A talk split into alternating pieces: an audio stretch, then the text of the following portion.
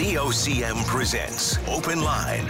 The opinions expressed on this show are not necessarily those of the station. And now your host, Patty Daly. Well, all right, and good morning to you. Thank you so much for tuning into the program. It's Thursday, December the 1st. This is Open Line. I'm your host, Patty Daly, and David Williams. He's the producer of the program. You'll be speaking with David when you pick up the phone and give us a shout to get in the queue and on the air. If you're in the St. John's metro region, the number to dial is 273 5211, or elsewhere it's toll free long distance 1 888 590 VOCM, which is 86 26. So a bit of a frosty morning out there today. We're going to hit a high of 6 apparently in the metro region, rainy, windy.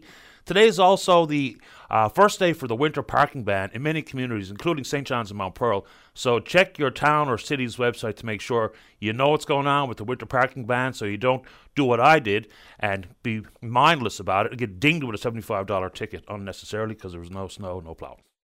Okay, today is also day one of your advent calendar if you're so inclined. All right, stick with the ice, the frost here for a second, ease into the program. Today in history, in 1924, was the first ever NHL game played in the United States. The Boston Bruins beat the Montreal Maroons 2 to 1. Also, this one's really great. In 1930, the NHL did away with one of their penalties. It was a 20 minute penalty for what they called slashing about the head. 20 minutes for slashing about the head. How about that? And this one is uh, really cool. It was today, 1940, that four sets of brothers played in one NHL game when the Chicago Blackhawks beat the New York Rangers 4 1. So there was two sets of brothers on each team. Lynn and Muzz Patrick and Neil and Mac Colville were playing for the Rangers. Max and Doug Bentley and Bib and uh, Bib Bob and Bill Carse were playing for the Blackhawks. Four sets of brothers in the one game. Now let's check in with Canada men's softball team playing at the World Championships in Auckland, New Zealand. So yesterday, Sean Cleary pitched for us again went five innings. Uh, Shane Boland was two for two with a home run, and the Canadians beat the Americans four to three. They're now six and oh. Argentina up next. I don't know how many Argentinians will be following the softball when they've got their soccer club through to the round of 16 at the World Cup. Stick with the ice for a second. So, warnings coming from the folks at the White Wolf Snowmobile Club in Lab City. A fellow named uh, Eldon Wheaton is the president. Warning folks in the area don't go out on the ice yet. It's just not safe. And I suppose we always have to have these frequent warnings because the boys are looking out, or whoever, the men and the women are looking out at their quads and their snowmobiles thinking, all right, let's go, winter time it is. But apparently it's simply not safe enough. So there's a warning coming from Eldon Wheaton at the White Wolf Snowmobile Club. Okay. So, which shortage will we talk about today for a minute? And this is not just about this particular profession, but it's respiratory therapists. Apparently, six have quit their jobs since, Septem- since September. There's going to be more vacancies soon, very likely, says Gordon Piercy, who's the president of the Association of Allied Health Professionals. I don't know a whole lot about what respiratory therapists do. I know they're responsible for intubation and you know intubating, putting uh, patients on a ventilator, for instance, and they're carrying a massive caseload. So apparently, two therapists caring for up to 18 patients at a time when in fact it's much around half of that what would be an appropriate caseload for the two therapists. So they've got a couple more that are going on leave soon, and there's going to be some additional vacancies. Eastern Health funds some 56 full-time permanent respiratory therapists. All six resignations were in the metro region. Here's where the story broadens out to the entirety of the healthcare worker profession. So we know it's a competitive world out there. Provinces are competing with each other for healthcare professionals, which is really a sad state of affairs when you think about it in broad terms. So, Nova Scotia, a couple of things. Nova Scotia's got this real, much more youthful vibe, especially in Halifax. You know, they got 10 universities, and it's a different type of feel in the province of Nova Scotia, where I've been many, many times. So they came here aggressively recruiting respiratory therapists. So Apparently, the province, this province, we usually wait until January to have this recruitment drive. Well, too late. Nova Scotia's been here, and they've got a real whopping big offer in front of these respiratory therapists. In this province, they're the lowest paid in the country. So, Apparently, the uh, Nova Scotia representatives they were here offering jobs, a ten thousand dollar signing bonus, relocation assistance, and in addition to that, twenty percent higher pay to move to Nova Scotia to be a respiratory therapist. Now the province says, okay, we've got to up our game. We're going to do some of these recruitment meetings early in December. But if I've been offered ten thousand dollars, twenty percent higher pay, assistance in relocating, that's pretty enticing. That's pretty luring. And if they've made the decision, then when the province comes behind, it's going to be a very difficult setup to try to encourage someone to change their mind. Because here's what we're going to be offering apparently a $10,000 bursary, full time employment in exchange for a two year service contract. Wait now. I was told many, many times by different representatives inside of government that service contracts don't work. There's something patently unfair or some such gibberish when we talk about, for instance, at MUN's Med School. You know, me and you, we're subsidizing education at Memorial University. We all know it to be true. And if that's the case, and it is, and a service contract is appropriate for respiratory therapists, how is it not appropriate across the entire gamut where there is some subsidy dollars flowing to one school or another? So Nova Scotia's been here. We can talk about the comprehensive suite of enticements that the province has put forward, and there's lots of them out there. Are they working? I really don't know.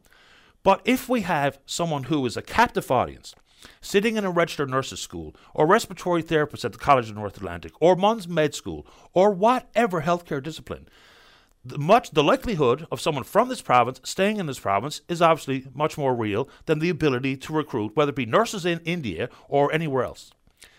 I would suggest that the recruitment and the hopeful retention begins the day you apply for a seat in any of these schools. We don't wait until it's your graduating year to broach the subject, maybe after the fact when Nova Scotia's been here dangling an awesome looking contract in front of them. Constant communication. Here's what's going on. Here's the landscape. Here's the opportunities. Maybe some enticements to move to more rural, isolated parts of the province. Put that in front of them. You know, identify folks who may indeed be uh, have grown up somewhere close to Burgeo or in the town of Burgeo. You know, some opportunities. Put it in front of them from day one. But not after Nova Scotia's been here, flew back to Halifax, licking their chops, knowing that, whew, we recruited a few respiratory therapists, and anyway, we're behind the curve on that one. I just don't get it. Uh, da, da, da, okay, and with that, it's flu season. I may unfortunately have a case of the flu in my home. One of the boys is not feeling very well, to say the very least. And so, with the respiratory therapist, and we know that you know, people don't want to hear the numbers any longer. As much as I'm and I'm done and you're done with COVID, it's not done with us. So five new related uh, COVID deaths were reported yesterday when the province updated its hub. Our condolences to all. That's 278 total. Now there's 19 people in the hospital. Six are in critical care. You can do what you see fit with that information, but it's not done with us. As much as we would like it to be gone and gone forever. You want to take it on or talk about it? Let's go. All right, we're going to hear more and more of these stories. And this is about seniors in the province who are maybe approaching their senior years. And it's not just about the seniors themselves, it's about their family and friends. And this is the issue surrounding the potential separating couples who've been together for decades because they have different levels of need, medical medical needs. So one might be appropriate for a personal care home, another might be requiring a long-term care bed because they have certain additional needs. Now, there are some exemptions available, but they're a little bit, a little bit difficult to completely understand. One is if it's been determined that separation is detrimental to a spouse, how could it not be? They're each other's best friend, very likely. They're their emotional support. They've been together forever. So we know when uh, couples are separated, they deteriorate quite rapidly in some cases. So they go on to say there's also the potential to not be separated based on waitlist. Now, the waitlist numbers are really quite extraordinary. Provincially, 414 people are on a waitlist for a long term care facility as of the 22nd of September, 188 alone in Eastern Health. Only 157 people province wide are waiting for a bed in a personal care home, of which 43 are in Eastern Health. So here's what it says Joint placement is possible in personal care homes. However, reads the statement, there is greater capacity. So those exemptions may indeed fit the bill for some couples. And I've been trying to figure out exactly how they approach it via legislation in Nova Scotia. But we've got to figure this one out and plan for the future. You know, I've said it repeatedly, and I'm going to say it again. If we are dealing with, the concerns that people have today, of course we have to. But we also have to spend the exact same amount of time dealing with and preparing for the future, whether it be aging in place, long term care, or anything in the healthcare world, or anything in education, or anything in industry. But that story, I think, is going to be more and more prevalent, more and more troubling as days go by. So if you want to chime in, well, because of course, it's not just about the seniors of today, it's about their family. Imagine sitting in your own home thinking, boy, it's soon going to be time to have a conversation with mom and dad. They need some additional help. They can't get the home care required. So maybe, just maybe, unfortunately, we've got to try to find them a bed in a care home or a long term care facility, which is troubling enough. Then it's the potential thought to be sitting there and at the exact same time thinking, oh my God, what happens if they have to be separated? So it's going to be a story that is for every age demographic because we would all share the very similar concerns. And if you want to take it on, we can do it. Also, when it comes to that potential time in life, and you think, well, now that I'm going to potentially be moving into one of these homes, I'm going to have to consider selling my home. And then again rears its head the issue surrounding Crown lands. Now, if you hear it from the realtors themselves, they say that there's a veritable tsunami of people finding out after decades living on a plot of land that they don't own the land itself, it's actually owned by the Crown. And then it's the costly, arduous, time consuming process to go through a lawyer and maybe the quieting of titles. When the province abolished squatters' rights back in 1976, it created a real mess. Now there's ways to get a couple of affidavits from community members to say the land has been occupied for a 20 year segment. I think it was between 56 and 76. That's not always possible either. So people are being forced to pay a whopping big price tag for the crown land as they go to try to cash in on their little bit of equity they have in their home. You know, the one story that I read about this morning was $40,000 it cost to actually buy the piece of crown land where they've had a home since 1984.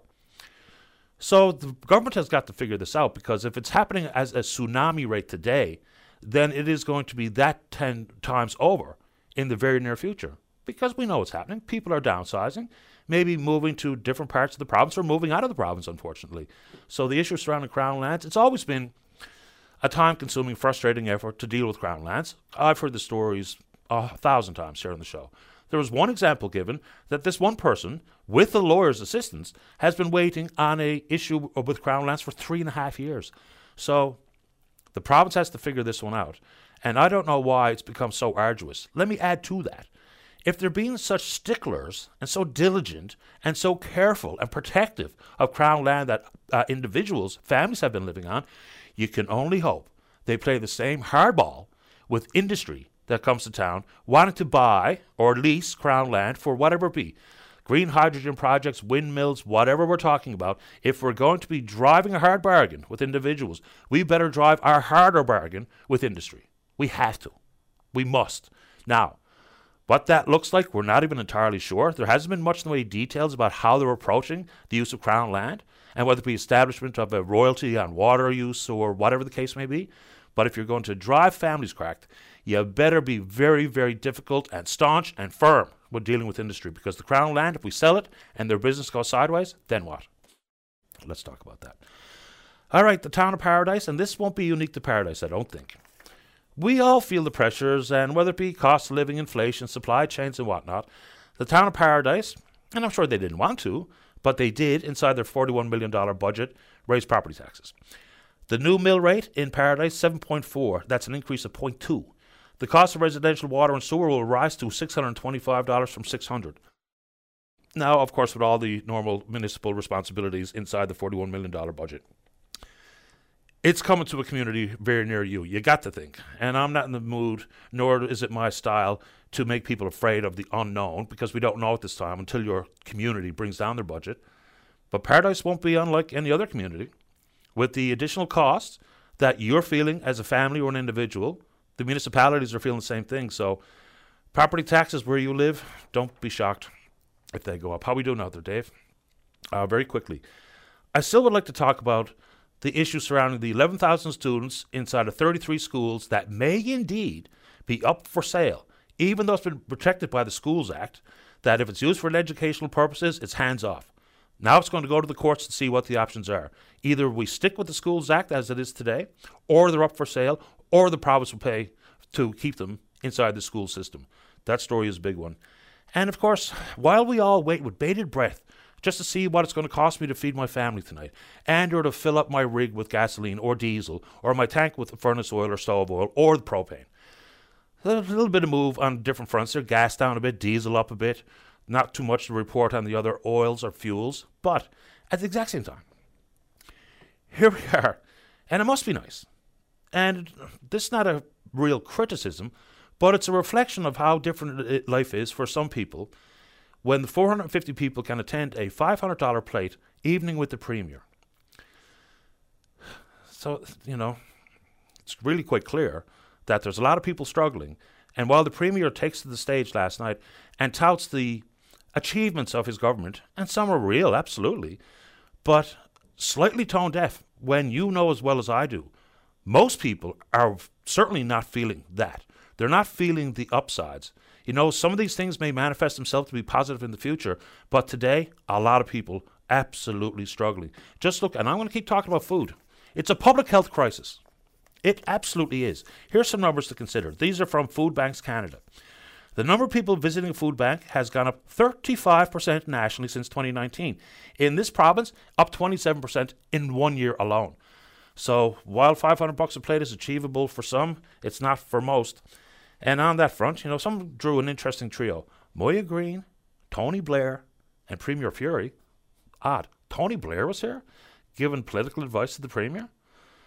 Yeah, t- Tony Blair.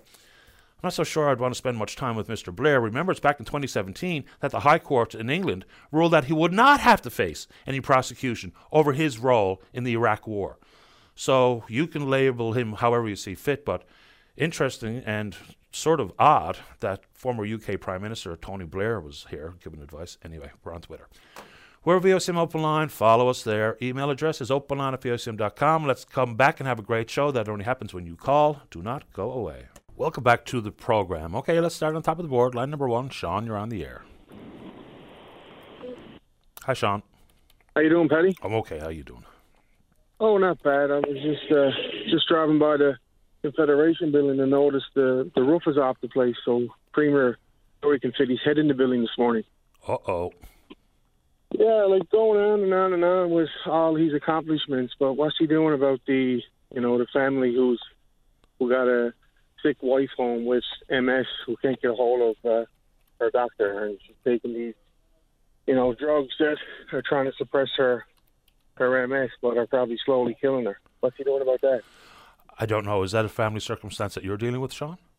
Well, yes. And what about you know what about the uh, you know what about the the man in the in in the family who you know who had heart issues and can't get a family doctor? What's he doing about that? Well, I mean, it's not for me to speak for anyone in that particular building. I know there's a bunch of incentives that have been dangled around. Whether or not they're actually working, I don't know. Like we mentioned Nova Scotia off the top, they had a record year last year in recruiting doctors. A record. I'm pretty sure we didn't. So No. I haven't heard an updated number of from the, the NLMA about you know the old number that we've been using, 125,000 people in the province without a family doctor. So I'm not really sure how anything is working in the recruitment file. But do you think that they're not trying at all, or you just think that they're having uh, very little luck with what they've put forward? I just think it, it reminds me, Patty. You know, you know what it reminds me of. It reminds me of your, you know, you know your best friend. Uh, you know your best friend's relationship is falling apart, but you look on Facebook and it seems like that they're the most loving couple in the world, right? It's just like there's a lot of smoke and mirrors going on here with our government. Like, okay, I wish I had to take my 500 bucks and go to that uh, supper last night. I might have got a, you know, I might have had a nice meal out of it, because you know the 500 dollars that he gave me, I had to use that to pay off last year's light bill. So I mean, fine and dandy, you know, they're tr- they prob- they're probably trying, but the, the the healthcare here, like what about the what about the the ten year old little boy or little girl that's waiting six months to get in and see to, to, see a psychologist or psychiatrist because they're they can't go to school because their OCD is is so bad, or what about the it just goes on and on. What about the senior that goes over to the emergency room and got to wait two and a half hours standing up? A seven year old. And Patty, this is just in my house. I don't have a big family. This is just my house. These issues are hap- happening. Like I said, I got a, I got a young, a young mother, you know, mother of of, my kids who who's sick, and is is has been trying to get a hold of her her neurologist for five, four, five months. She's taking a medicine that is, in my opinion, is slowly killing her. And and if she don't take this medicine, her, you know, it, it, it looks it looks bad too on on her outcome. So, but she's just wants she's just trying to get a question answered. It's, it's just insane, Petty. It's, insane how that man can stand up there and, and pump his chest and talk about all this great stuff. Petty, I, I can build a house tomorrow But if I got no structure, it's going to blow down with one windstorm. Like, where's the structure to in in the healthcare? Fine and dandy. You're going to update the emergency room, forty million dollars. Sure, but that don't matter if you got a, a, a billion dollar emergency room. If you don't have the structure to run it, is it any good? Bricks and mortar are just one component of healthcare. We all know that. What makes healthcare run are the people who work in healthcare. Now, I don't begrudge anyone wanting to update infrastructure. The emergency room at the health sciences hasn't changed, as far as I know, since the day they opened. Does it? Is it a required reno? Probably so. The biggest question on that front for me was, if the province forecasted to cost uh, $10 million, and the lowest bid came in at $40.5 million. I'd like to have a bit of an explanation as to the disparity between those two numbers. Oh yeah, me too. I don't know, Patty. It's uh, like I said. It seems like a lot of smoke and mirrors. Like I, I don't know. It, it seems like he's, uh, you know, his ego is after taking the better of him. And I got to be honest. I I voted for Liberals. I voted for PCs. I voted for NDP. And I really thought that this man. I said he's probably going to change things.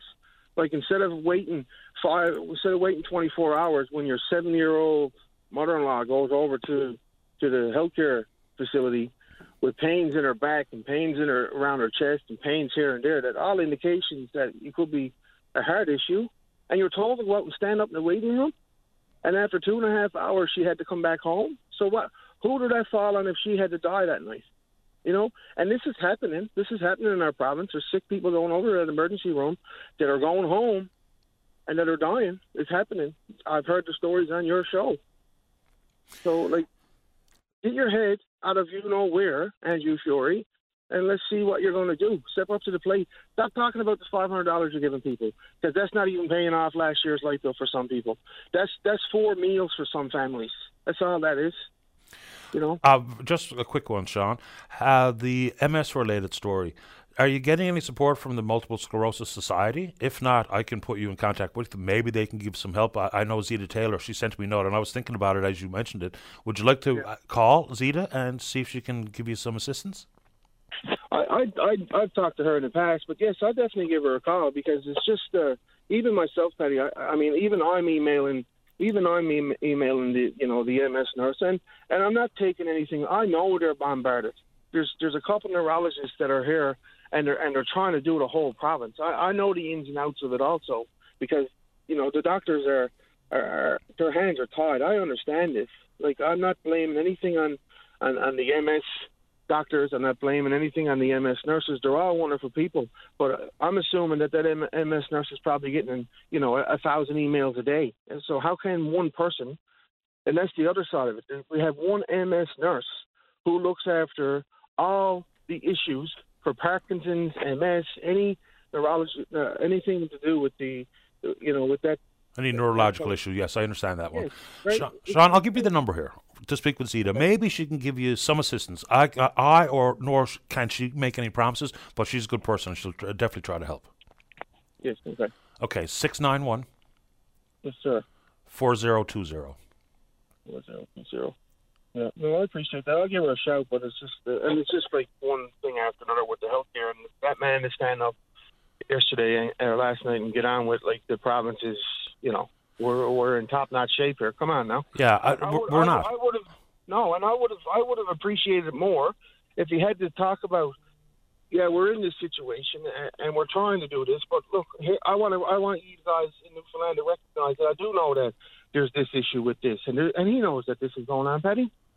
I didn't hear the entire speech. I only heard the highlights, like most people did. I'm not one of the 450 in that room. I mean, there's been some positive change in the recent past, but I mean, we can't hang our hat on increased taxes, corporate and individual, and increased royalties from the oil industry, of which we have very, very, very little control of. The agreements have been signed. It's a volatile global commodity. So I'm not going to say we just got lucky, but some things have turned the tide, but the provincial coffers are vastly different than circumstances impacting families. They're just two different things. You know, so like even when we had Minister O'Regan on the show last week, and he said when assessing whether or not to apply the federal carbon tax to this province, his first reference was to the fact that, you know, the most recent update from uh, the government here was that uh, the deficit has turned into a surplus, so consequently, but that has nothing to do with it. The carbon tax has the biggest impact on on uh, consumers, on individuals, not on the provincial government. Of course, it has some impact because they consume and burn and use fuels as well, but It's just a strange way to look at things. And uh, I've I've been to one evening with the premier, but I was only there as a member of the media, sitting at the media table. I didn't buy a ticket or anything. And that's just the way it goes. It's a cheerleading session. That's every premier who's ever hosted this event. They all take the exact same approach. I don't know if the premier recognized out loud all the difficulties the province is facing and individuals are facing. I don't know because I wasn't there. But they, they just that's what happens at those things. It's you know just speaking to and for the most case the muckety mucks who can afford to be there and painting a rosy picture because they need the government needs those people to be confident and to stay and to invest and to grow in this province and not head for greener pastures. Uh, Sean, I appreciate your time. Give Zita a call and stay in touch. Let me know how things work out. I will, sir. Paddy, thanks a lot for you taking taking my call. Appreciate it. You take good care of yourself. Bye bye. All right, bye bye. Uh, uh, okay, so we're going to try to stay on time here with the breaks.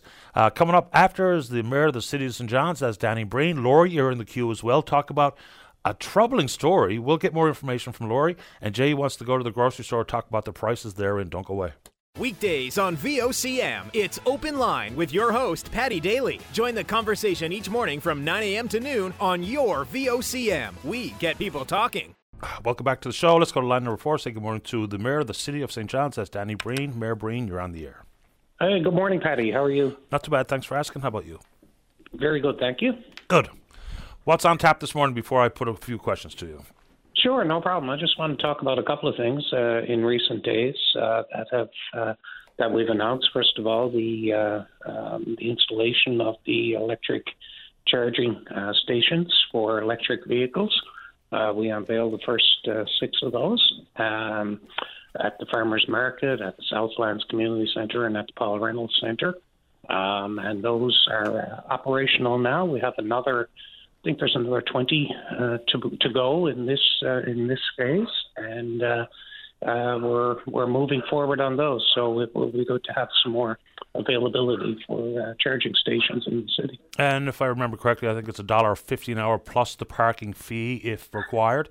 So, yeah. how many electric vehicles are in the metro region? Do you happen to know? Yeah, right now I don't know, and I understand that they're not tracked right now uh, by by motor registration. Uh, but uh, nominally, I've heard that there's uh, that there's a few hundred in the city, and that number is growing. Uh, I notice it even when I'm out for a walk in the neighborhood. I notice more and more in uh, in driveways uh, around my area. So it's certainly a growing area, and it's good that we can start building that infrastructure. How do we calculate how many chargers would be required for municipalities to install? Because the vast majority of residents, of course, and I know people come to St. John's from even the communities surrounding the city and from elsewhere in the province, but most people will charge at home. So, what's the calculation for how many chargers you think are required? I don't know what the details of that are, but our sustainability coordinator will work through those numbers on a national basis and then make um, make adjustments for what we have here uh, locally. Um, I, it is a it, it is a growing area. Uh, there are some challenges with it. Certainly, the downtown area will will present some challenges in the residential area, uh, but uh, working through that uh, as we move forward. Uh, so, what that number is, I, I don't know. Uh, I do know that it's going to be beyond what where where we are in the, in the very near future. What's the associated cost, even with the most recent announcement? Do we have any partners like a hydro partner? And I know it's all the same pot of money realistically, but what's the cost? So this project uh, cost about two hundred and sixty-five uh, two hundred and sixty-five thousand dollars, half of which was uh, covered uh, through grants. So uh, it's about fifty percent right now, and uh, then we'll we'll see where we go from there. A couple of quick ones now. Here we go, winter season. Everyone's favorite as a politician, snow clearing. I saw it reported that there was a bunch of bids that came in. Uh, they fluctuated though from 300,000 odd for the lowest bid up to the 800,000. Did the scope of work change? And who does the downtown snow clearing anyway? Some people are caught off guard thinking, doesn't the city take care of it? So how does that work and how do we explain the disparity in the bids? So there's some routes that are done uh, on a uh, uh on, on a tender basis.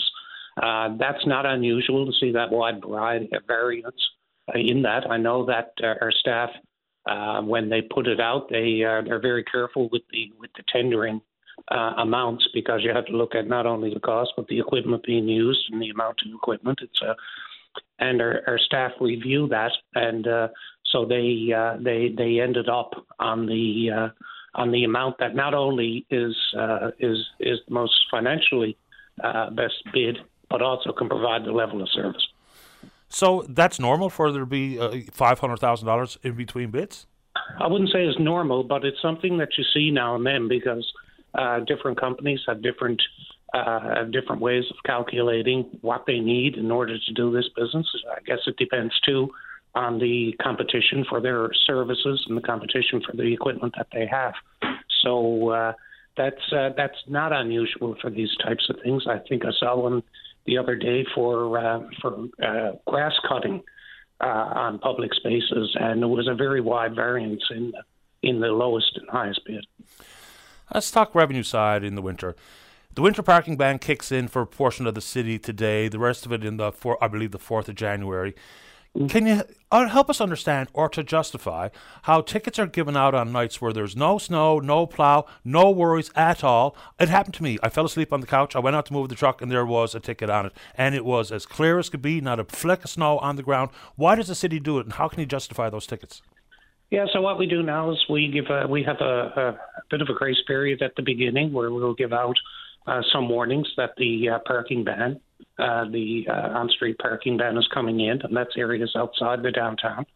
Um, you know, it's it's very difficult to come out and, and announce that the parking ban's on tonight or that it's not on tonight.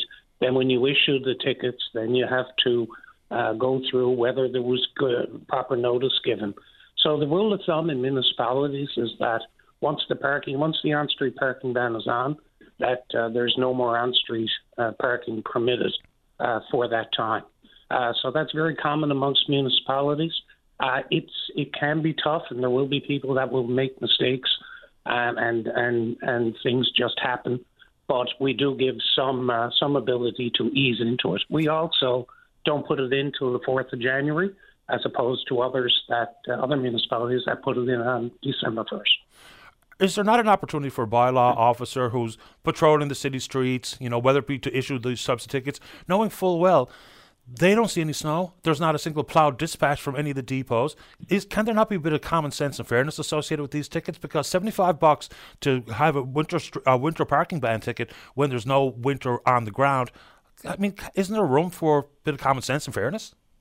Well, Paddy, I, I think that the rule is is that when we get complaints on the other side too that people are parked on the street when there is snow. So we, uh, you know, and then the plow has to go out around the cars, and it creates problems on on the snow clearing of the streets. So this is in effect overnight uh, during. Uh, in some times when we have incidents, we'll put it in effect during the day, but generally it's an overnight thing, and it's something that I feel people just have to uh, adjust to. They have to have that parking space, and it's part of the, uh, the the thing that you need in order that we can get the streets cleared as quickly as possible, which is what everybody wants. Let's talk about, uh, and this is paradise, but of course, will be very similar pressures felt by all municipalities inside their $41 million budget. Is an increase in property tax, is an increase in water and sewer charges as well. Now, they're not massive, but they're there, and every cent counts these days, as you know full well here in this province, regardless of what community you're living in. You know, what's the effort given inside the city? Because we've just seen some raises handed out through collective bargaining, but then, of course, that trickles through for the non unionized staff. How careful can you say the city has been in making sure that to try to protect me, the, uh, the property tax uh, resident, that I'm not paying because we've just seen an inflation in people's rate of pay because not everyone's getting a bump in pay these days. And it certainly doesn't keep up with the uh, consumer price index for most industries, most businesses. So, how tight are you operating your own ship? Because if we're going to see property tax increases, so I guess number one, do you think that's what's coming in this city? And number two, how careful is the city being to manage their in-house uh, affairs versus rely on property taxes? So, Paddy, one of the things that uh, that uh, that people uh, should realize is that a lot of the cost pressures that we see as homeowners, uh, we see the, so, the same cost pressures on us as a municipality. Uh, for example, I think uh, the price of diesel is going to be uh, quite high in 2023 compared to what we had in 21 and, and, and even 22. So uh, those are challenges. And just talked about snow clearing. That's an amount of money that has to be uh, has to be paid because the snow has to be has to be cleared and the buses uh, have to run. So we've been very prudent. We've we've used our resources wisely. We've uh, uh, invested um, any surpluses that we've had over the past number of years to to reduce our debt and to and into capital expenditures. So I think that we're in a good position right now. we're still working through the final parts of the budget. We'll be bringing ours down on December 12th. But we fully understand the pressures that the residents and the and the homeowners in this city face. Uh, we face them as well, and we're very cognizant of those pressures right now. Are we forecasting an increase in taxes? We uh, haven't gotten down to that part yet. We'll have that budget finalized on uh, on the 12th of December. Uh, we're in the, uh, the, late stages of that now. Appreciate the time this morning, Mayor Breen. Thank you. Okay. Thanks, Paddy. Take care. Bye bye. Uh, St. John's Mayor Danny Breen. Let's go to line number two. Good morning, Laura. You're on the air. Good morning, Paddy. Welcome to the program. Thank you. I'm very nervous about this call, but I'm hoping, Paddy, that somebody out there that will be listening will be able to help me or has gone through the same situation that my family is actually going through right now with my mother. Um, we lost my father four years ago and since then, mom has been being catfished over the internet. What's what exactly is happening? Um, she's been talking to this person on the internet. We don't know, man, woman, group of people, and they've she's been sending them money. They've had um, excuse for everything. Um, she has gone to extremes as she has gotten very close to this person. She believes this person loves her and is going to come here and they're going to get a house together and oh, blah, blah, blah. And uh, Paddy, fast forwarding, she's just recently sold her big five bedroom house and she has to be out by the 7th of December. She has nowhere to go. And I recently got a message from my aunt that mom plans on, we believe, giving this money from the selling of her home to this person. Paddy, I have called everybody. I've called seniors advocate. I've made a complaint with the RNC. I've called the realtor of the house. I've called the lawyer of the house. There's, I've called mom's family doctor. And he tells me that this is not cognitive, this is behavior, and there's really nothing he can do because apparently, and this is what everybody is telling me, she is in her right mind. Now, Paddy, I've heard from people that when they've gone to mom's house, She's in the kitchen with the oven door open because she can't even afford the oil to her, put in the house. Her phone got caught yesterday. She doesn't have an insurance on her van because she stopped paying it. They had a small second mortgage on the home, which she stopped paying. She had no choice but sell the house because the bank was going to take it. She's gone to my father's friends asking them for large amounts of money, $65,000 actually, and this person has been going and handing my mother money cash, and she has been sending everything over to this person. And I've been financially helping her. I've had to wash like wash my hands of it basically over the past year because mentally I'm just exhausted.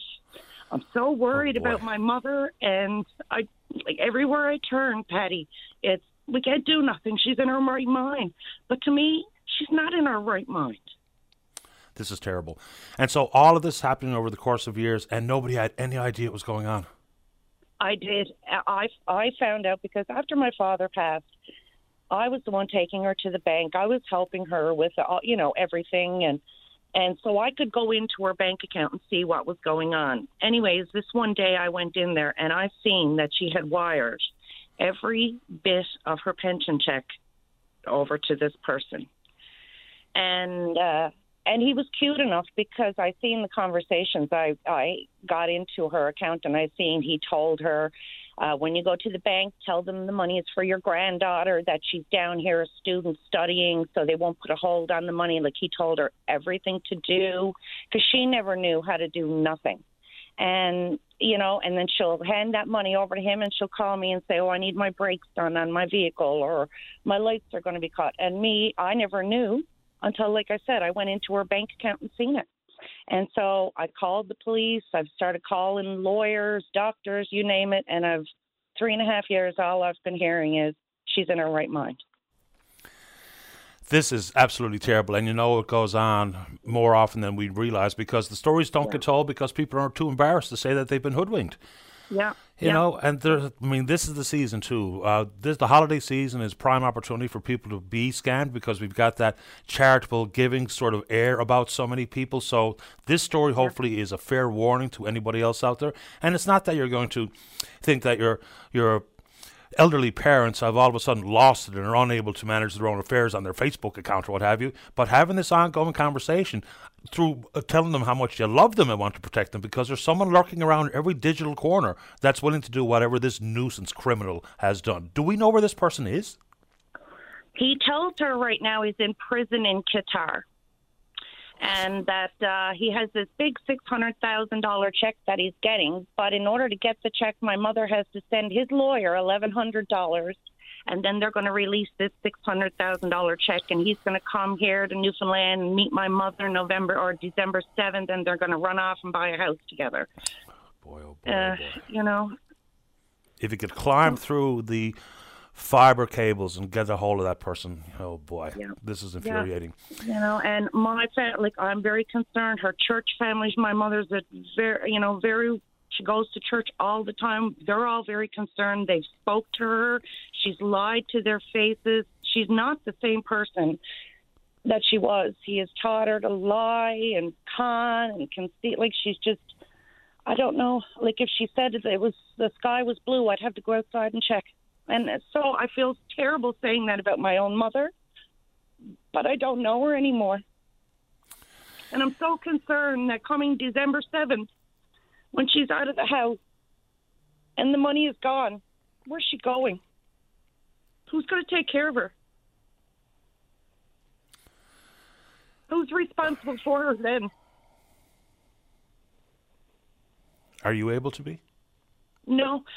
The problem is, I live in a basement apartment with stairs. My daughter, my son, we all have stairs in our home. And she's 75. She has, she's fallen many, many times. Actually, she's beat up pretty good right now from falling in her driveway. And she just can't do the stairs. And I've taken her to apartments, uh, trying to find her apartments with no stairs or very limited amount of stairs. No luck but it's like she doesn't want to take the apartment because she so believes that this person is going to be here the day she goes to get that check and they're going to go get a place together. Yeah, and they're not. They're not going to be here. Um, I, I don't know. Like, I don't know if there's anything I can think of or to say to point you in the right direction get her some protection and or to maybe take this person to task. But if this story is not only to tell us your personal story, which I'm, I'm sure everyone listening is just furious that it's happened to your mother and consequently happened to you, but hopefully uh, it's a warning sign to others who are listening. What I also think is a good idea, if you'd like to want to help others here, you should absolutely report this to the Canadian Anti Fraud Centre or the Competition Bureau or both, because then it's on file. There'll be some type of investigation, some further warnings will be out there so that people will hear this story far and wide, and hopefully it doesn't happen to th- their family like it happened to yours. So you could do as you see fit. Obviously, Lord, I know you're upset, but I I think that might be a good idea to report this to the Canadian Anti Fraud Centre. It's easy to connect with them. Uh, if you just Google it up at home, or I can give you a toll free number right now if you'd like. Yeah, sure. I got a pen in my hand, Paddy. Okay, so the number to contact them and file a formal complaint is one eight eight eight Yep, four nine five yep, eight five yep. zero one. Okay. I'm sorry it happened, Lori. Make that call, and hopefully no one else falls prey to the same criminal nuisance on the other end. Thank you, Paddy. Take good care of yourself. Thanks so much. Okay, Lori. Bye bye. Man, I'll tell you what, there's some evil out there lurking around every corner. And again, it's not to make your parents or your aunt or your uncle or nan or pop feel like you don't trust them anymore and they're not able to watch their own P's and Q's, not able to protect themselves. But sometimes, you know, the old Facebook scam that really got me going one time was they look at your page and they see that you're, you're the grandmother, say, for instance, to a bunch of kids. One of them is John. And then so the nuisance on the other end, they can find out where you are and how to connect with you. And they call you and they say, Nanny, it's John. I got hurt in an accident. I need $500. Next thing you know, Nanny's out 500 bucks, right? Because cares about Johnny, loves Johnny, wants to help Johnny. This is a ripe time of the year for scams to be absolutely everywhere. So just that kind of conversation with, oh, did you happen to hear that story? What happened to Laurie's mom? Maybe just plants the seed of, okay, I have to be very cautious, very careful with who I talk to, about uh, links I click on, all those types of things. So that's an awful story, but let's not let it happen to your family. Let's go ahead and take a break. When we come back, Jay's talking groceries. Don't go away. Welcome back to the show. Let's go line number three. Good morning, Jay. You're on the air. Hey, Paddy, how are you? I'm doing fine, thanks. How about you? Yeah, not bad, not bad, I guess. But uh, first time caller, by the way. Welcome to the show. Uh, yeah, I just want to let you know that, like, I went into Sobeys there yesterday evening when I got off of work there, and uh, walked in, you know, like, uh, pick up a little bit of fruit and a few little things for lunch in the in the dinner times, you know, and that. And I walked up to the checkout there and I took it out out of the cart and I put it on the conveyor belt there. And the the girl at the checkout there, she was checking it through, and I was putting in my two little Sobeys bags because that's all I picked. I brought in two bags, which was enough to pick up what I wanted. And uh, after I got it all checked in, the, the bill come up to two hundred and seventy three dollars. And she said, "My God!" She said, "Hold on." She said, "I got to go back." So she went back to her computer and she checked, and uh, uh, she said, "Oh yeah, it's right."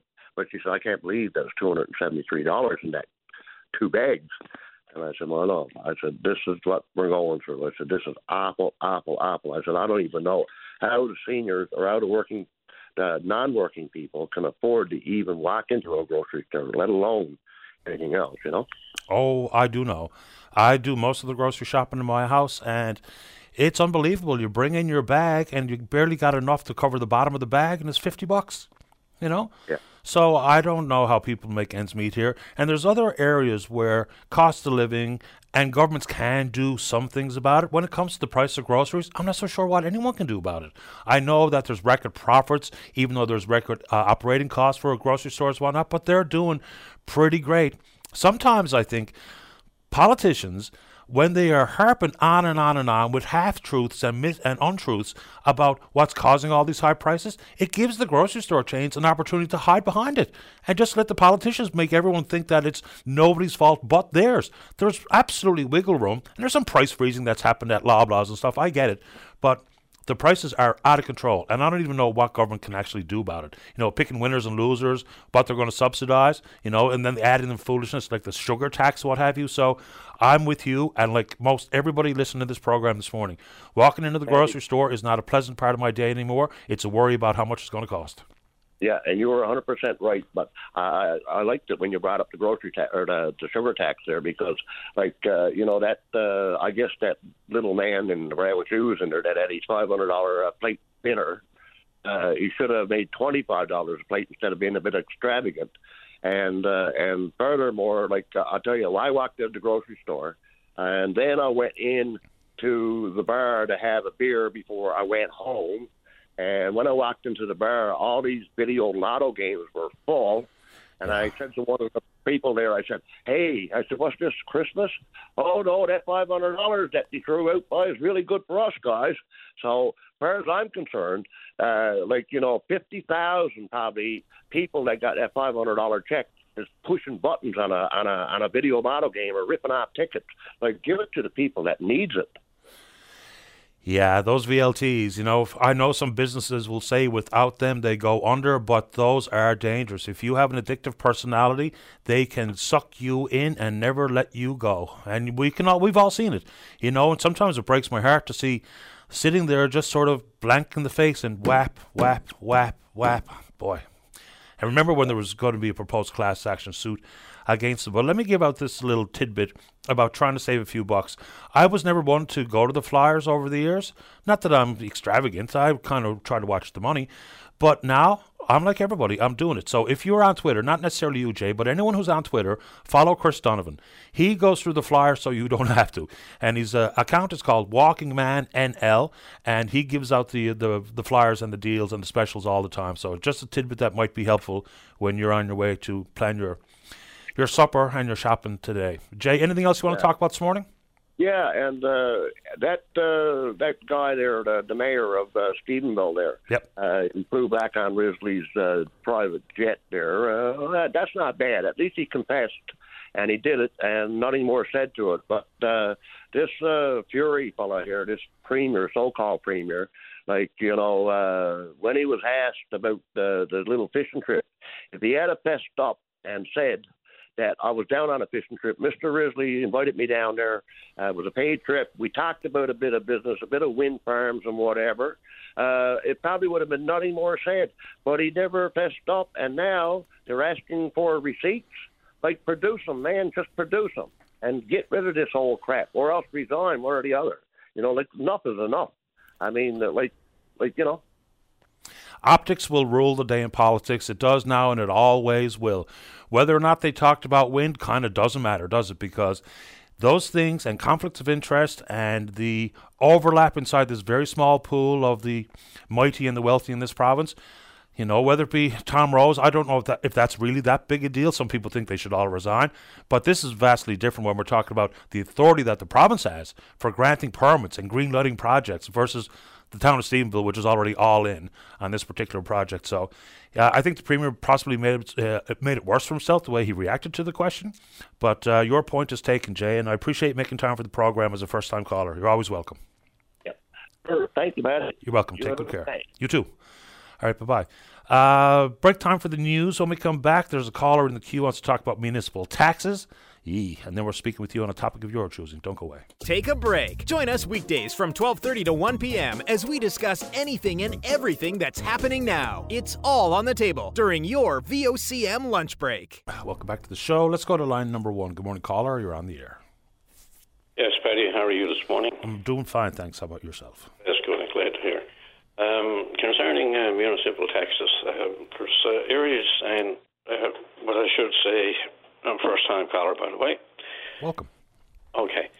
Uh, the areas of concern that's probably there and they're outstanding, and it's going on and on over a period of time.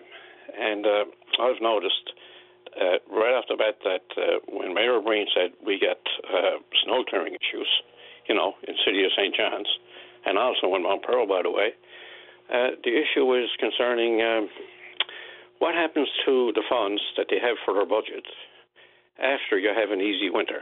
Like last year was an easy winter, and I'd say overtime hours was reduced. Uh, you know, less manpower of work, less manpower of work was used, uh, less equipment was used, and all that's taken into the budget. But where does the money go after the fact that what they save? Does that go to next year's budget? That's well, it, it's a big question. I don't think there's one simple answer to that. Like, for instance, they now see increased cost of operations based on a new contract that was signed by the unionized members, and then consequently, there was a salary increase inside some non unionized members. So, does some of it go to capital infrastructure? Uh, program? I don't know. I don't know if there's a distinct or succinct breakdown of every dollar that was saved in snow clearing and or salt usage and or manpower last winter. I can try and find out. Uh, that would be good because there should be some transparency to transparency to the taxpayers, like say of Mount Pearl and St. John's. You know, they're both in it together, and I'm sure they converse with each other and say, "Well, this is how we can save." Now we're saving like this. We're going to follow your suit. This is how you're saving. Now we're going to we're going to we're going to do the same thing, and find an area of saving money because it's working for you. Yeah, I mean the the penny pinching has got to be the order of the day, right? And I know, like for instance, the unions, all the organized labor uh, leaders will say you cannot ha- have the province and or municipalities, you know, get back on track on the backs of their workers. But at some point, we've got to be very thrifty. We've got to manage every single dollar as carefully as possible because it's one thing to be able to go to the taxpayers and be able to get the desired revenue, but sometimes that's blood out of turnip kind of stuff. Yes, it is Paddy, but uh, you know, like when you're talking about running your ship, you know, the taxpayers uh, are running their ship. You know, majority of voters who get the elected officials in, which is a good point.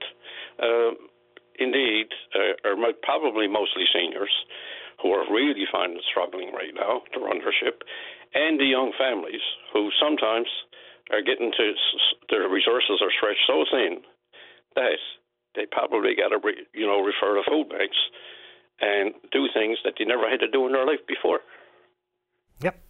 Well, we see it. 27% increase uh, year over year food bank usage here in this province, just in one year. Across the country, the numbers are staggering as well. What was it I read this morning? So 35% uh, since 2019 nationally, 27% in one year alone here in this province. And they report the same thing. It's not just those who are living in poverty. There's people that are full time working. There's people who are middle income type of folks. There's families. There's more seniors. So I continue to talk about food because I know we've got a so-called crisis in healthcare and a variety of other areas, but food issues and food insecurity is a public health crisis as far as I'm concerned. Yes, good point, and well taken and understood. But uh, what are our elected officials in municipal going to do to probably keep costs down or keep uh, the taxes uh, at least frozen? Because one point I have is whether it's true or not true when Mount Pearl had that strike, and I'm glad it's over, by the way, um, money was saved. So, does that reflect on uh, keep keeping the debt down because of that? Because if it do, well, we shouldn't see an increase in taxes. I'm not holding my breath for that outcome here in this particular city. I guess we'll all find out on the 12th of December. But, you know, I, I understand when the municipal councils will say, the pressures you feel, we feel as well. And so trying to make ends meet, and they're obliged by legislation to offer balanced budgets. But, you know, again, with the pressures we're all feeling, and they're very real, I don't know how many people can absorb an increase in fees and taxes again this year. Oh yeah, the taxpayer right now was stretched before uh, all this uh, increases that were wickedly taking place right now, and now I mean to say we're going we're, we're below the range where we can handle it. No, leaving that that topic right there. Uh, I like for more input from callers to call in on that and uh, express their views because there must be some honest, uh, you know, uh, concern about that. What I'd like to talk about one more thing, Paddy, yep. and that is the extra cost of like uh, in Mount. Uh, did you know that in Mount Pearl, uh, there's one entity. Uh, what they're doing in Mount Pearl and what they do in St. John's uh, and Paradise, they collect their recyclables in St. John's and Paradise uh, uh, once every two weeks. And in Mount Pearl, they collect it every week. Now, wouldn't it be cost saving if they followed suit with St. John's and Paradise and say every two weeks? Because you got to look at the cost of fuel, the maintenance, man hours of work, the equipment repairs when they're used more, and, you know, it's just common sense. And the common taxpayer sees this too. And that could reflect on probably reducing some of the cost of Mount Pearl. And I like to hear someone from uh, the city of Mount Pearl uh, get on and talk about that and be and be honest and straight with the taxpayers and say, yeah, we can fix this. Just so I can put that question to them in an appropriate fashion, what exactly did you say off the top about the recyclables? Just so I understand it clearly. Re- recyclables here are collected every week in Mount Pearl. Like yep. we put it out to the curb. Now a separate truck co- comes along to pick up the recyclables. Right. A separate truck now, and they go around to every street in Mount Pearl, like you know Monday to Friday. In St. John's and in Paradise, they get their truck every second week to take the recyclables. Right. So I'm just trying to be clear on that. Yeah, I, and I'm just trying to be clear as well. That's why I had to re-ask, unfortunately. So your suggestion is, if they had a uh, a, a, schedule that was in lockstep between the communities, it would present a cost savings. Well, copy us St. John's and Paradise. Why not? It'll be cost savings, and uh, it'll be every second week, and it'll be surely less cost because of reduced man uh, hours and trucks on yeah, the road. Man hours, less fuel, and yep. fuel's gone wickedly up, and some of them are diesel and less man hours of work, equipment repairs, and uh, less money coming out of the pot for wages, and that will, you know, positively positively impact the uh, taxpayer. Uh, yes, I think that's a, an excellent suggestion because any opportunity, because I live in St. John's, my recyclables every two weeks, we're able to uh, store them in the home. There's four of us, so I would imagine that would be manageable for communities regardless. You know, there's probably no need to be out there uh, every single week picking up the recyclables. Another good point. I'll put it to the mayor the next time I get a chance to speak with him. Yes, I like for it to have an impact too, to address it and uh, fix it before an election comes up because they're all gung ho uh, at election time. Oh, we'll do this, we'll do that, and then when the time comes, they're in. Oh, well, I can put that in a long finger now. But anyway, Paddy, I'd like for more input from callers to address that and uh, show voice their concern because the more the more they cause, the more impact it has uh, to to reaching uh, the right appropriate officials uh, who who manage our tax dollars. Hopefully that's the uh, the case, sir. I really appreciate making time as a first time caller. You're always welcome. Thank you very much, Paddy. Take good care. Bye bye. Dave, do you still want me to take it? Okay, let's go to line number two. Harold, you're on the air. Uh, hi. Hi. Uh, hi, Paddy. This is Harold. Uh, I'm a first time caller, to be honest with you. Excellent. And one thing I'm noticing that nobody's mentioning, Paddy, at these department stores, you go in now and you buy one, you get the second one half price and stuff like that. There's a lot of people out there, unfortunately, that can't even afford to scrape up enough to get that one product, let alone buy two and get the third one free. Nobody's mentioning that. Yeah, I mean, the grocery stores will present it as a cost saving option, but fair enough. If you can't afford one, then the, the deal with the second or third is not really much of a deal. Yeah. You know what I mean? Most people, you know, a lot of people, unfortunately, can only scrape up enough to get that one can of pasta sauce, not buy two and get the third one free. They can't even afford the second one. Yeah, I, mean, I, I know full well that they've probably got some issues surrounding their own uh, their own storage, you know, because people are buying less. And so whether it be at the retail option and or the grocery store, so the need to get it out the door before it expires and gets yeah. thrown away or donated to a food bank, they will say, okay, well this bag of crispers is three ninety nine. I don't know how much they're three ninety nine. But if you buy uh, if you buy two, the second one is three bucks. Yeah, fine. Well, I can't afford the first one. That, that's your point, I assume. Yeah. Right. Okay. Some people can put feedback on that. that Anytime. All, all right. Thanks, Paddy. Thanks, Harold. All the best. You too. See ya. Okay, bye bye. Uh, let's take a break. When we come back, we're going to be speaking with Alice Keogh. She's at the uh, Association for New Canadians. She's the Community Connections Coordinator. Alice, after the break, don't go away. Welcome back to the show. As advertised, let's go to line number three. Say good morning to the Community Connections Coordinator at the Association for New Canadians. That's Alice Keogh. Good morning, Alice. You're on the air. Good morning, Paddy. Thank you so much for having me. Happy to do it. Welcome to the program. Thank you so much. What's going on? What's going on? Well, um, I'm so excited to be on with you this morning to talk about our first ANC toy drive.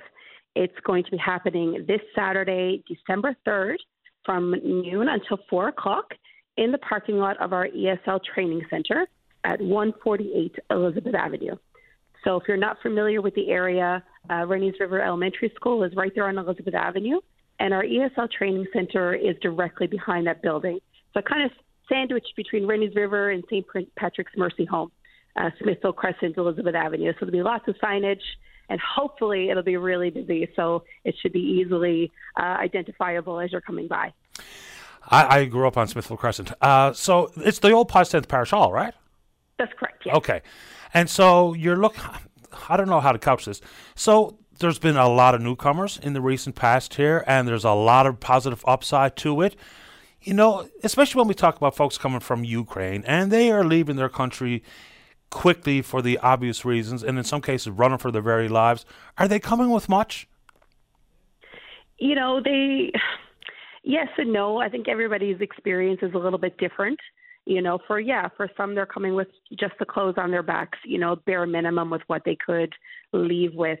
Um, so, you know, it's really important for us to be able to help them as much as we possibly can you know, we want to, you know, try to imagine us being in their footsteps. You know, look at the folks out on the West Coast in Port aux Basques, you know, and what happened with them with Hurricane Fiona. Um, you know, literally overnight, their worlds were turned upside down. And we're seeing this in Ukraine and, and other parts of the world, unfortunately, are in crisis every day. And so we here at the ANC want to make sure that we're giving, you know, our newcomers best foot forward in a new life here in Newfoundland and Labrador. And, you know, part of that is this toy drive and reaching out to the community. And the community is incredibly generous. We know this of Newfoundlanders and Labradorians that no matter what the cause is, that we will always step up and support one another, whether they were born here in our province or whether they've made this province their home. And you know, just as an example, the St. John's Caps under 13A team uh, held a toy drive last night, and you know donated you know $100 in cash and gift cards and toys for our toy drive. We actually had another lady named Maisie Crowder from Chance Cove who made a Ukrainian like a quilt with Ukrainian flower on it and raised over $1300 for our toy drive. So the kindness and the generosity of spirit just never ceases to amaze me. And I, I think we're just seeing this outpouring of empathy for newcomers um, from all ages, all demographics, um, because we really recognize that we are lucky that we're in a position to help people, and and that's what we're going to do. So the, the details of where and when one more time, because I have another couple of questions for you, if you don't mind. Absolutely. So Saturday, December third, starting at twelve o'clock until four. 148 Elizabeth Avenue. We are asking that your gift be unwrapped in the 20 to 40 dollar price range. And it's it's really important, you know, to be no war, no violence themed toys, you know, toy guns and things like that. We would like to stay away from those things, and no food as well. And we'll also accept gift cards because we can use that to help supplement the toys if we see that maybe there's there's a gap. You know, maybe if there's a lot of toys for the little ones, we can use those gift cards to, you know, get some things for older youth.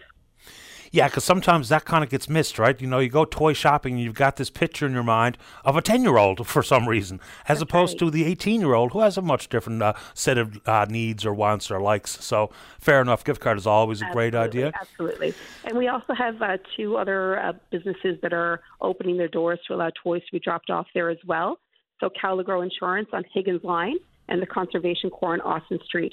So people can drop off toys there Monday to Friday uh, by the 13th of December. Excellent. And hopefully people will take up the charge and do exactly that. Help us understand the process and the relationship with the government and the communities when the newcomers arrive in particular, housing. How does it work? Who leads the charge on that front? And how are we finding housing for the newcomers when we have so many people who are talking about the housing crunch and the vacancy rate was 9% last year, now it's around 3 in the city of St. John's? How does the process work? There, there's no doubt. You know, we are definitely in, in a housing crisis, and of course, we recognize that.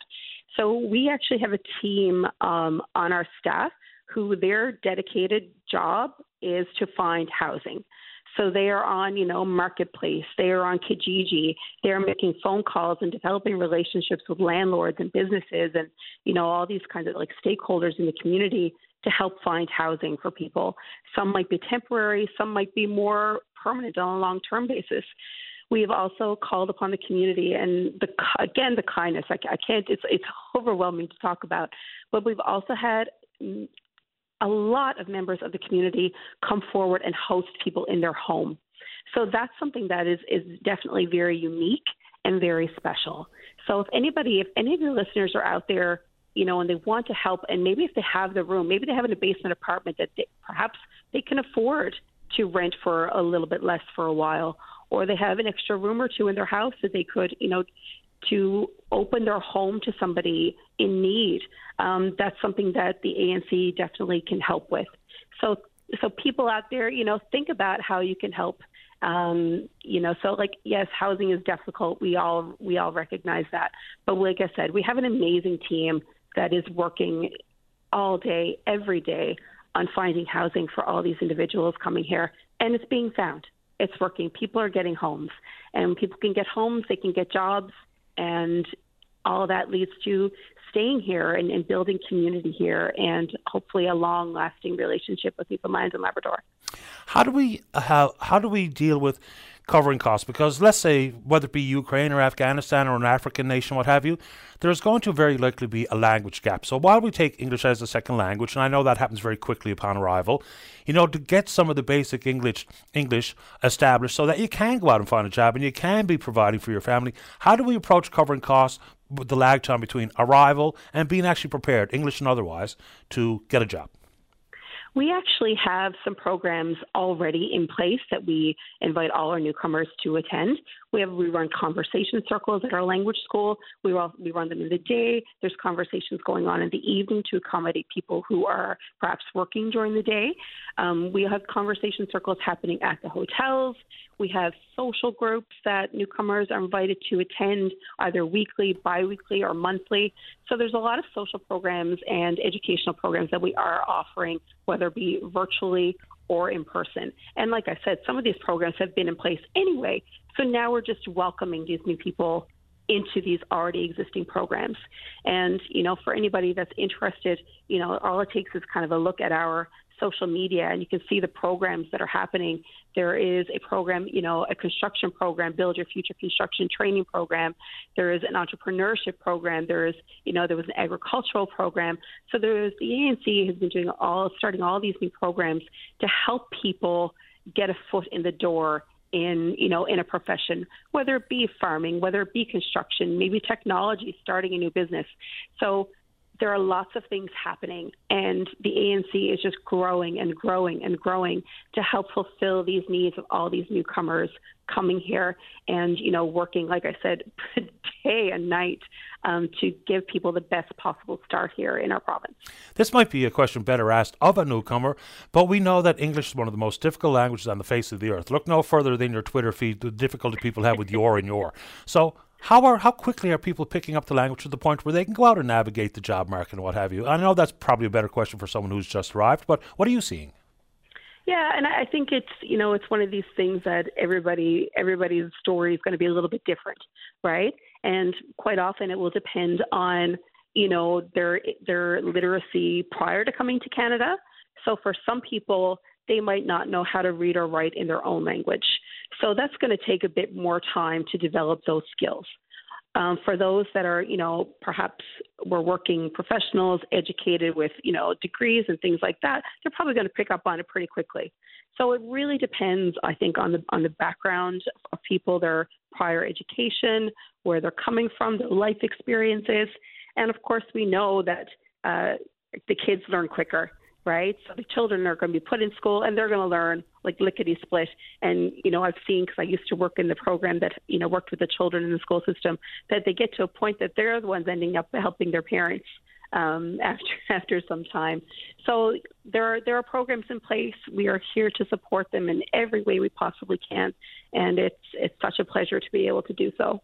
I know firsthand how quickly the youth are picking up the language. A Syrian family lived in my neighbourhood. The the father was actually working down at Murray's on the farm, and there was a load of children, and they were sweet as could be, and they knew very little to no English upon arrival, and in mm-hmm. short order they were talking a blue streak. So, oh yeah, and now just too like there's with there's you know the, with the internet and TV and social media, you know we're it's, it's in our faces all the time. You, you it's hard to get away from it. So you know while we you know you try to say less screen time, less screen time, sometimes it does have its benefits. Sure. Right, because there's such educational programming out there on the internet and on TV for kids, and uh, anybody can benefit from that now from an you know an English language learning perspective. Great to have you on the show this morning, Alice. I'll give you one more details for dropping off the gift cards and or presents, toys, unwrapped, of course. Awesome. Thank you so much, Paddy. So, Stuff the Bus event Saturday, December 3rd from 12 o'clock until 4 p.m. in the parking lot of the ESL Training Center, 148 Elizabeth Avenue. You can also drop by Cal LeGrow Insurance on Higgins Line and the Conservation Corps on Austin Street to drop your 20 to $40 unwrapped gift by December 13th. And I would just like to send one more shout out to the incredible uh, organizers of this event, Chelsea Hicks. Uh, she is a powerhouse, and this has kind of been her, you know, her project in organizing this. So I want to make sure that she gets a special mention this morning. So we hope to see you all on Saturday. It's going to be really, really wonderful. Thanks for the time this morning, Alice. Good luck. Thank you so much, Paddy. You're welcome. All right, bye bye. Alice Keogh is the Community Connections Coordinator at the Association for New Canadians. Uh, quick check in as usual with the producer David. How we doing? We got a few calls out there. Let's get a few calls going. If you're in the St. John's metro region, the number to dial on whatever you want to talk about, right? Doesn't matter what if I brought it up or if you heard it on the show earlier today or ever before. 273 5211. Elsewhere, it's toll free long distance 1 888 590 VOCM, which is 8626. We're taking a break and then we're coming back. Weekday mornings from 5:30 to 9. Jumpstart your day with Jerry Lynn Mackey and Ben Murphy. Newsmakers, traffic, weather, and more during your VOCM morning show. Welcome back to the program. One of the pieces of legislation that's causing an awful stir in Ottawa and in different parts of the country is regarding the gun control actions uh, and measures that the federal government is proposing. You know, the handgun ban and the increase in the uh, penalties for smuggling handguns into the country is one thing, but now, and I really don't know uh, virtually anything about guns. I don't. I don't own one. But the thought and the rhetoric that's going around about the fact that this is going to ban all hunting rifles when I read through it and try to understand what the different models and the different style of guns are, or long guns, or hunting rifles, it doesn't come across like all of a sudden there's not going to be any hunting uh, possible any longer in the country. You know, talking about the uses of bolt action versus some of the semi-automatic options that are really quite popular. So what I need, I suppose, is someone, and if you could bring a voice of understanding what these different weapons are and how they're used and what's being banned and what's not and what's actually going on with the bill, that'd be helpful because I can read it all I want. But if I don't really understand the the weapons themselves, the firearms themselves, then it's hard for me to really put whole a whole lot to it. I do know, and I think people are right when they say, you know, if the government puts that particular cart in front of the horse, if we're talking about the concept of less guns, less gun crime, then fair enough, because I think that would be all our desired outcome here, because who wants to have gun crime in their community? But we also know, based on Stats Canada, and the homicide rate in this country went up slightly last year, albeit it's still very rare in Canada, thankfully. But the real area of concern is almost 25% of the gun related crimes and homicides in this country are inside the criminal element, which are the gangs. We also know, based on what the Association of Police Chiefs say, is where they're getting their guns is in the United States. So if we don't ramp up and make this the first priority for gun safety in the country, if we don't start at the border, then we're probably making it priority number two and mistakenly so. Secondly, how many license plates that would be from Quebec, Ontario, and other provinces that share a border, unlike Newfoundland Labrador, with the United States, how many times would we see some of these license plates cross into the United States and go to a gun show? And whether or not they actually report their purchase upon uh, arriving back in Canada.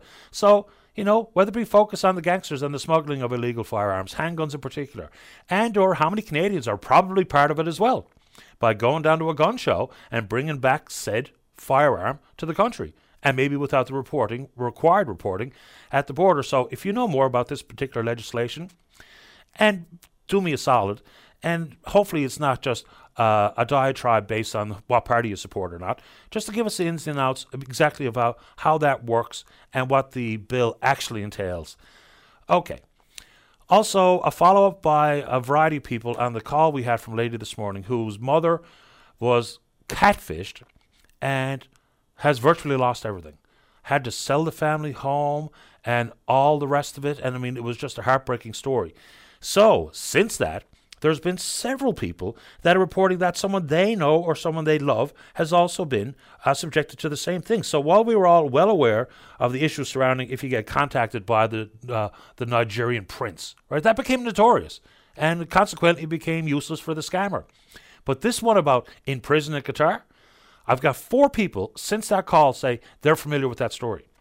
And in one case, the person actually fell for it to the extent that uh, Lisa, I think it was Lisa, her poor mother did, and had to sell the family five bedroom home. And, you know, wiring or transferring the entirety of the pension check over to this nuisance who pretends to be, uh, Laurie was it? This nuisance who pretends to be in a prison in Qatar sitting on a $600,000 check, but all they need is your money. So, again, it is not to come across with your nana, papa, mom, or dad that you know, you're unable to, based on just simply your age, unable to manage your own affairs. It's not that conversation at all. You know, and my initial thought would be if you just said, Did you hear that story? That might be all anybody needs to know that, yeah, you're right. They're around every single corner. They're in my Facebook direct messages. They're in my Twitter direct messages. Somehow they found my email address because those things are easily done. And so maybe just that simple conversation to ensure that you don't have to face what Lisa's facing or Laurie's facing and trying to deal with the aftermath. This poor woman is has to be out of her house on December 7th, and the question is, then what? And there's no easy answer. And I guess I'm not surprised, but so quickly on the heels of that call, people calling or sending me messages, pardon me, to tell me that they know of that story. It's happened to them. Oh boy. So you got to watch yourself, obviously. And another conversation that we had, maybe it was yesterday or the day before, and Christy, one of the great mental health advocates uh, here in the area, in the province, she called about the fact that come March, there's going to be an eligibility for medical assistance, uh, assistance in death that includes mental illness. And it might be your only ailment is your mental illness. Now, there's going to be some mental illness that is so severe, and regardless of treatment options, I don't know. Between you and your family and the two doctors you need to speak with, maybe that's a decision that could be made. But Christy made the ultimate point here. Is in addition to the federal legislation, when we're talking about people who need a special type of support at home or a special type of home with certain kind of air filtration, and or the home care required to help manage, in this case, it was uh, uh, ALS, a woman out of Manitoba, and yes, with mental health concerns, the ultimate question needs to be do we have the supports in place that would keep someone from wanting to have that type of conversation with themselves, with their family, with their friends, with their doctors before they even entertain it? It's the most important question associated with it. Some people agree that the eligibility, including mental illness, should be on that front. But boy, oh boy, the first question, the ultimate question, the most important one is are the supports there before that becomes a path you're willing to walk down? On top of that, there was actually some work done federally about what type of, get this, what type of potential cost savings might be in place. Really? You know, if we're looking to make that type of fiscal uh, decision based on the fact that, as opposed to offering you the appropriate supports, we're just going to give you an option to die. How can that possibly ever be a legitimate approach to politics and to societal r- responsibilities? It just makes absolutely zero sense in the world. And I'm sure this particular emailer had possibly not heard what I said off the top of the program today. And this was about the respir- respiratory uh, therapists who have left the province and more potentially in the offing to leave. They've got a massive big caseload, two therapists caring for 18 patients, which apparently is about double what they should be taking care of to make it safe for the patient itself. The concept went on to talk about the fact that the province of Nova Scotia has been here quite aggressively, and they are dangling a big offer a $10,000 signing bonus, relocation assistance, and 20% more pay. Our respiratory therapists are the lowest paid in the country, and that obviously is going to make it more and more difficult for someone to want to stay in this province or to come to this province. So Nova Scotia got out in front of us, and you know full well they convinced some of these uh, graduates about to uh, graduate from a respiratory therapist school at the College of North Atlantic, and they're probably gone. The biggest one that jumped off the page to me is not only is the province late to the game here, but they're going to offer a $10,000 bursary and full time employment to successful applicants in exchange for a two year service contract. Yet, we've been told many times that it's inappropriate, it's unfair, and it doesn't work. Uh, service contracts, in particular with graduates of MUN's Med School. If it can work for respiratory therapists being trained at the College of North Atlantic, how can it not be a legitimate conversation to entertain about what goes on at MUN's Med School and an effort upon your acceptance and you arrive at the school, regardless if you're living on Elizabeth Avenue or you came from Nigeria, the conversation about staying has to happen on day one. And yes, we should be entertaining and understanding whether or not a service contract can be part of it. Why not? Anyway, it's good for the respiratory therapist, not for MDs. I don't understand the difference necessarily. Let's take a break. When we come back, we're speaking with you. Don't go away. Welcome back to the program. Let's go to line number one. Say good morning to the Executive Director of the AIDS Committee of Newfoundland and Labrador. That's Gerard Yetman. Good morning, Gerard. You're on the air. Good morning. Welcome to the show. So today is World AIDS Day. Right off the bat, how many people in this province are living with HIV/AIDS? Well, at at the present time, um, and this is only based on uh, 2019 statistics, which are the last that um, st- stats that we have uh, for the province, um, we had over 100 people living with HIV. It's such a tricky conversation. If you harken back to when patient zero was identified, and I watched that documentary before. I was a, a steward on an Air Canada flight, and uh, maybe unfairly labeled that. But you know, we've come from where it was so called a gay cancer to knowing so much more about it. We came from thinking that it could only be recognized as a death sentence, and now we know so much more about it. Talk about the the risks that still remain today because it can be manageable. And you know, people will still say straight up that it's only a gay man disease when we know that's simply not true. Oh no, absolutely. I mean, you know, we're 30, we're over we're over 30 years into the um, the pandemic right now, and when we when we look at um, for example, the, the latest stats from UNAIDS, um, we now understand that 70% of all new acquisitions globally occur among all populations. So certainly uh, the you know the the stigma and discrimination we know is still there, and it's directed towards the LGBT community for the most part.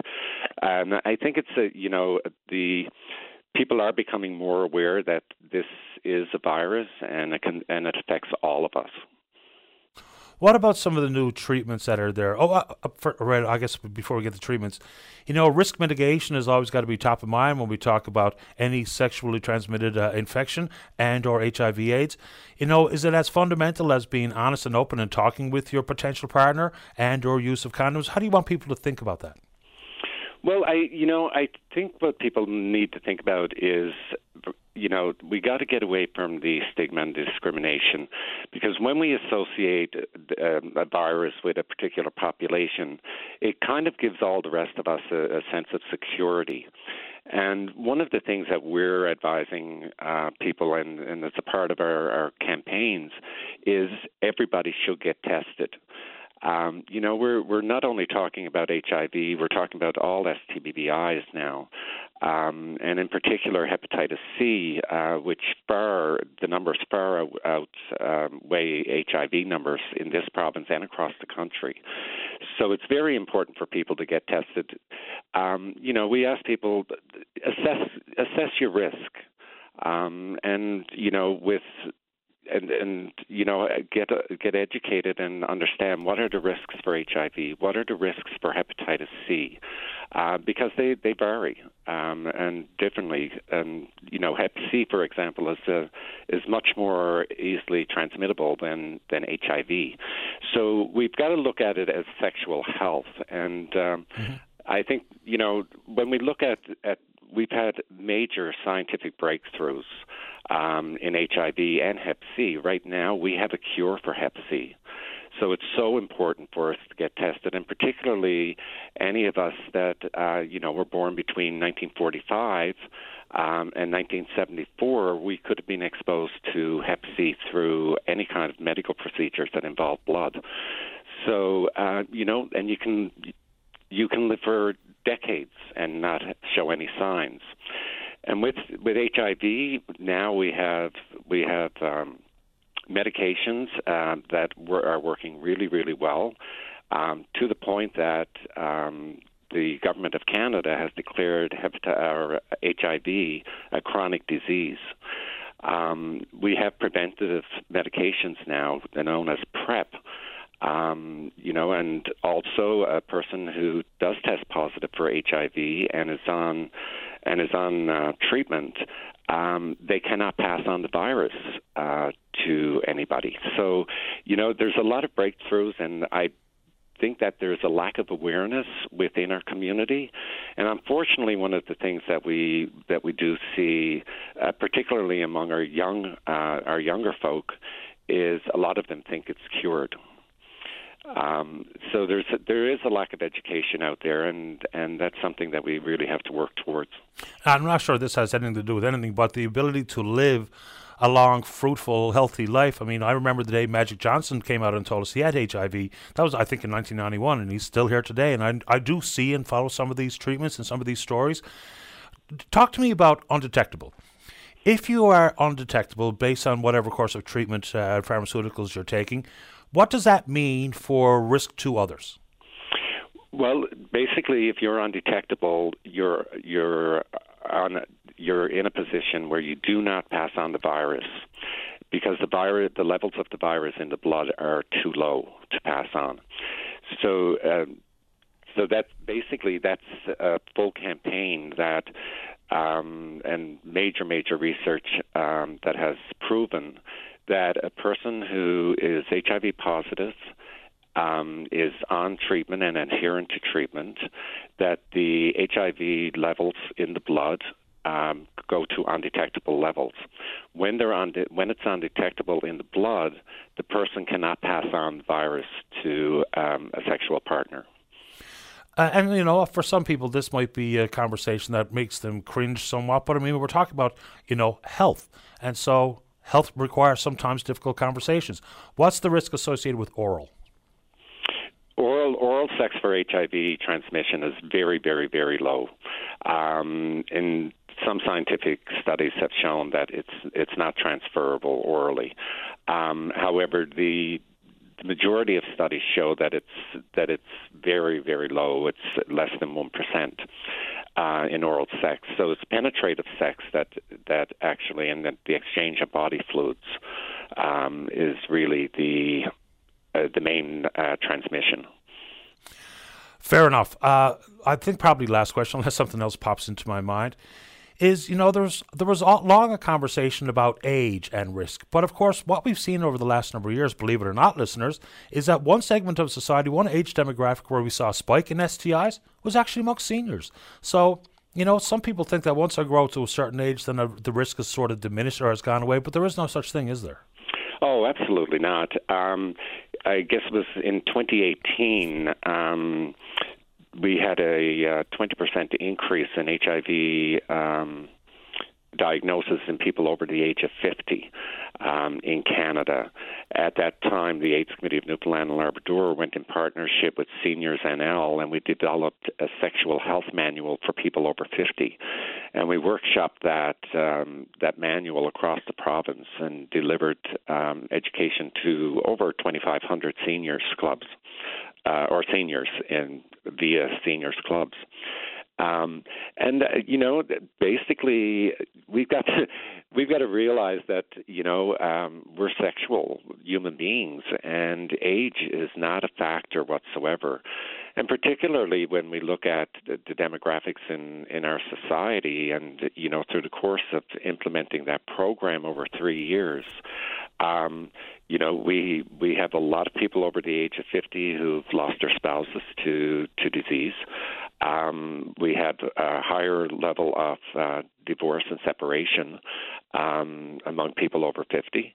Um, so obviously, you know, at any age, um, we we're able to, um, you know, maintain healthy sexual lives. Mm-hmm, absolutely. And now this is absolutely the last one, Gerard.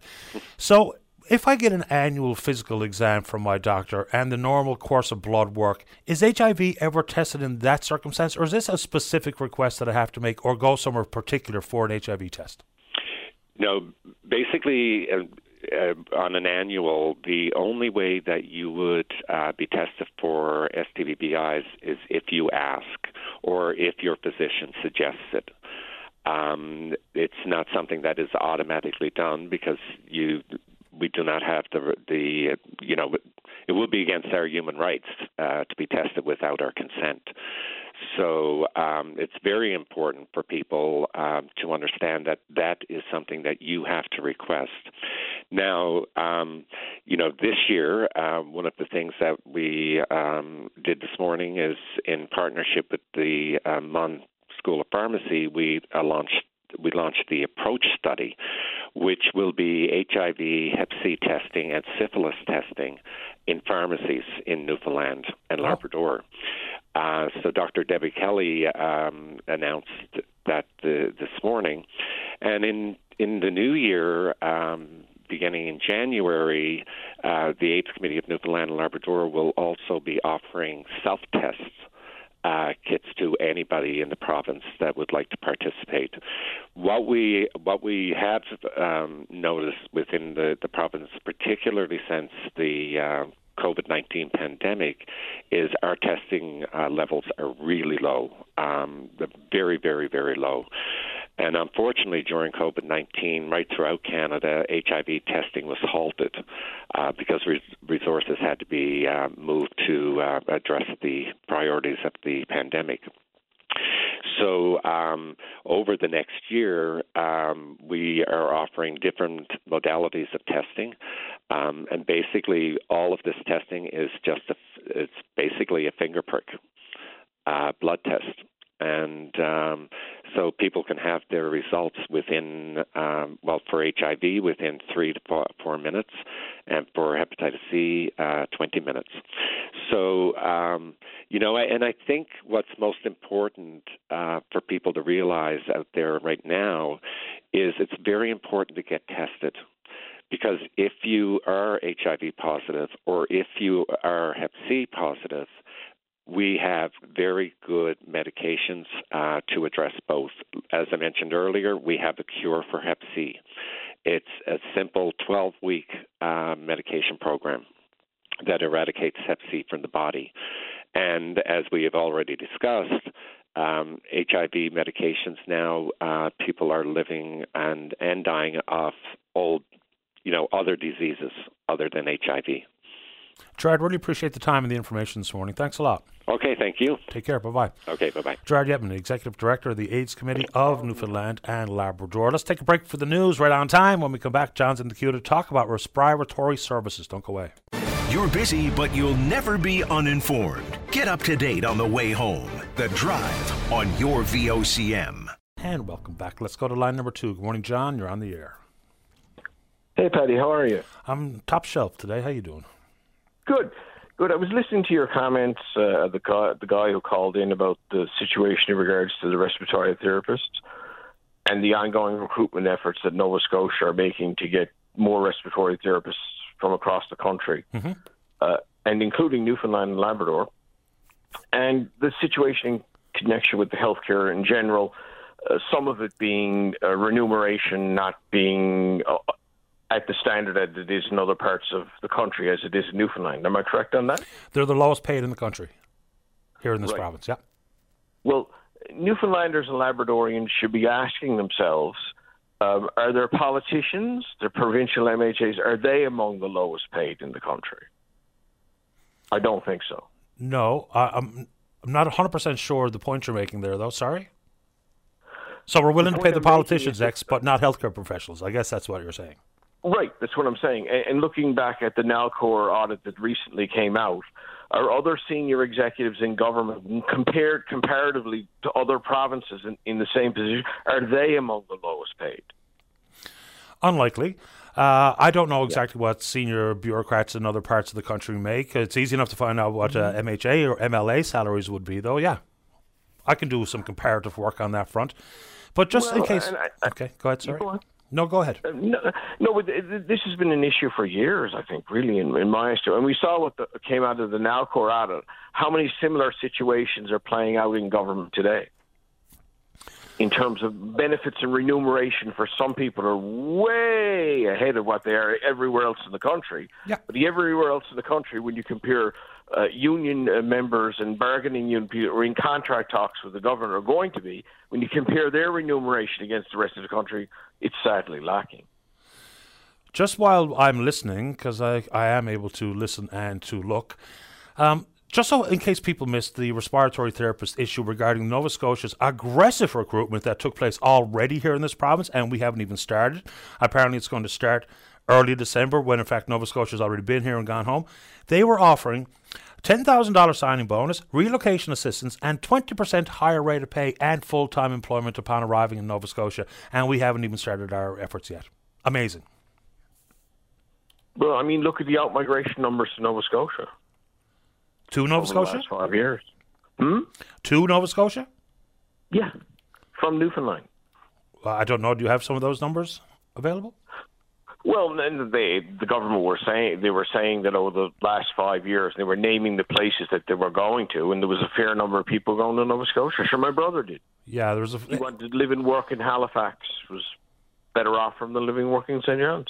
Interestingly, uh, with the immigration numbers there, not just newcomers to the country, but people moving around the country, we saw a fair number of people move from Ontario to here. Now, we don't know if they were uh, young working professionals. We don't know if they were seniors coming back t- to their home province. I don't know. But that was interesting. While you were talking, so a salary, base salary for a Newfoundland Labrador MHA, ninety-five thousand three hundred fifty-seven dollars. In Nova Scotia, base salary for an MLA, as they refer to them, uh, eighty-nine thousand two hundred thirty-four dollars.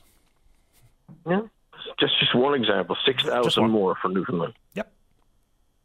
So anyway, I just thought I'd bring that uh, I'd bring that up. It's been an issue for for many many years, and I know they cut the number of MHAs over the last few years to to be more in line with the rest of the country. Because I remember an article reading in the Telegram some years ago. A columnist said that if Ontario were to have the same proportionately number of MHAs as they have MLAs, they would have to have like 800 MLAs in Ontario.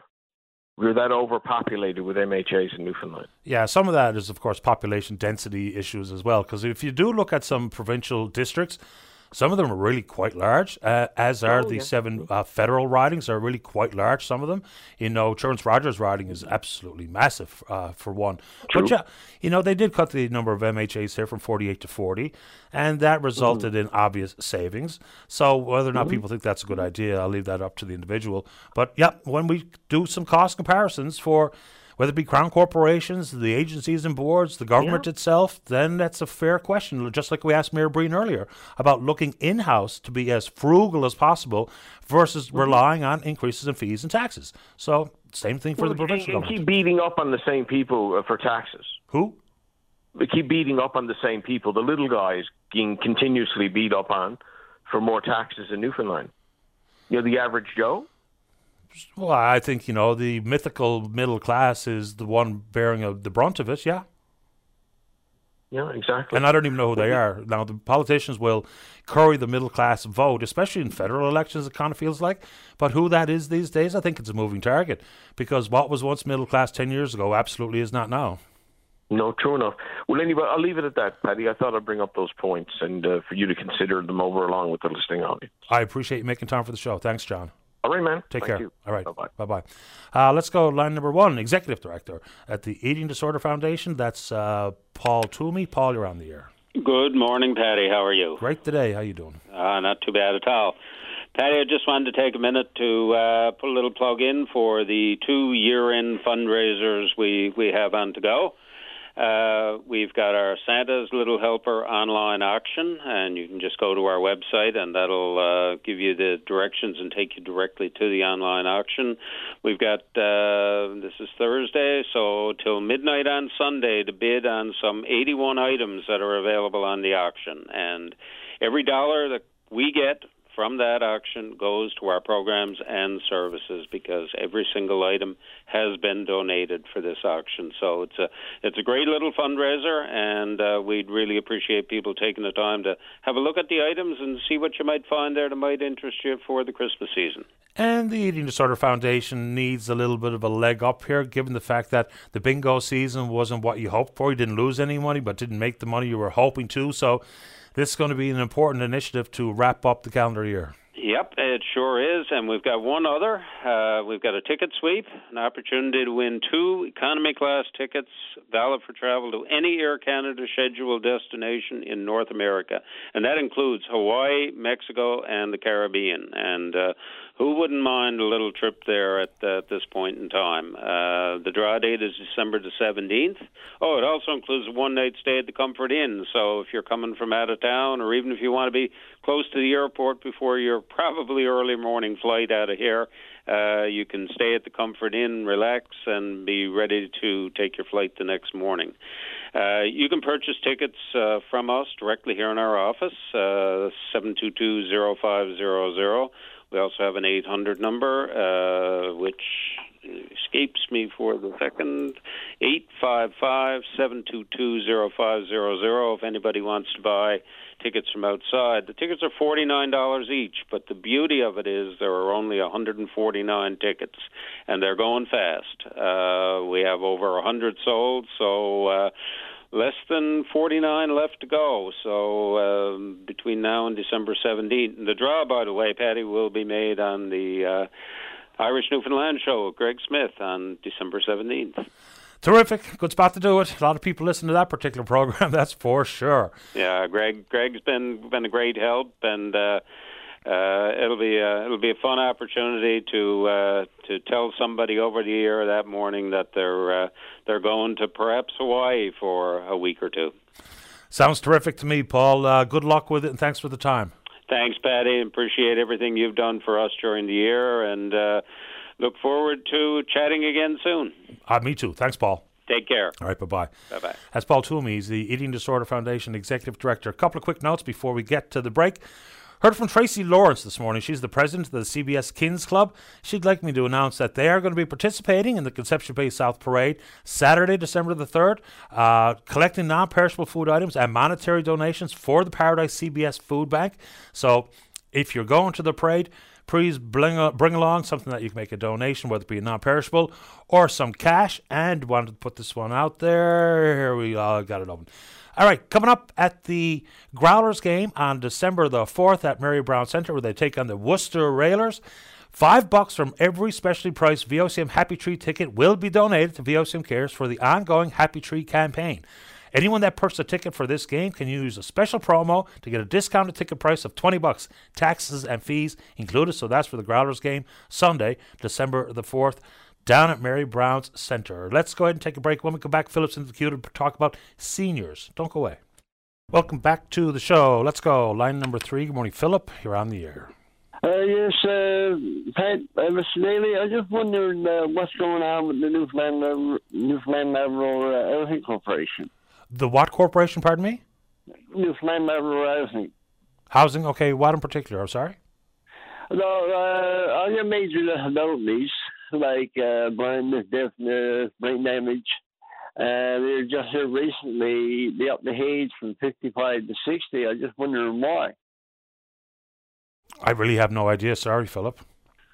No, because like uh, in my view, uh, take these. Uh, I put the application in last year. and Take at least let somebody know if they're going to up the age bracket. Because I, I was trying for the seniors building here in Parsons Pine, which is Mister Newfoundland. First, uh, when I put the application in, it was 55. Now they booted up to 60. Yeah, I don't know why that would have happened. Sorry. Yeah, that's what I wondered myself, right? I mean, I've been talking to them, and I called the uh, emergency uh, line for NL Housing. Uh, I'd like to get back to St. John's. And yes, I do have major disabilities, but like what they're telling me now, I got basically got to find my own accommodation back in the city. I said I told him I want to go back to work I got a uh, disability daughter in St. John's, and that's another reason why to get back in there, right? Yeah, I would imagine. So the rationale for the age change, I'm not 100% sure. So can you can you just paint the picture for me one more time so I can formulate an email to send off to see if I can get an answer to the question? So a senior designation changed from 55 to 60, which of course changes the wait list? Yeah. Okay. Change the wait, change the wait list completely, as far as I'm saying. But, but like I said to Elsing there a couple of days ago, I know you've got no combination for like St. John's, Cornwall, Gander, Grand Falls, but uh, in my view, uh, like regards to combination, the, the system's bad right now because there's uh, lots of shelters on the go, Lake, Deer Lake, St. John, uh, and I'm not sure like Gander, Grand Falls, but or Corner Brook. But in my view, the way I look at it, they should start build more, uh, more apartment building, more housing. Regards to that, right? They they know just well I do or anybody else. Their feet wet. They're looking for uh, uh, better housing. And like I told Newfoundland Railroad, I'm in Parsons Pine. Mm-hmm. And then and then my parents sold her house, and I told them this is only temporary. I want to move out somewhere else, right? Yep. But like they don't seem to get it. I I mean, no, listen. Well, I don't know. I've got a bunch of questions, you know, uh, concerning housing. It's not only this new distinction, uh, the age distinction, that I've got to try to figure out. But when we hear so many people who are waiting and so many people are looking for housing, and then I hear from whether it be Labrador out in Corner Brook and other parts of the province where so many units that are owned by the Housing Corporation are boarded up, still waiting for renovations or repairs to uh, take place, we've got to know how quickly they're moving through that list as well because the more people, the more and the longer people are waiting while these buildings and units are boarded up, of course, just further exacerbates the problem. So I'm trying to figure that out as well.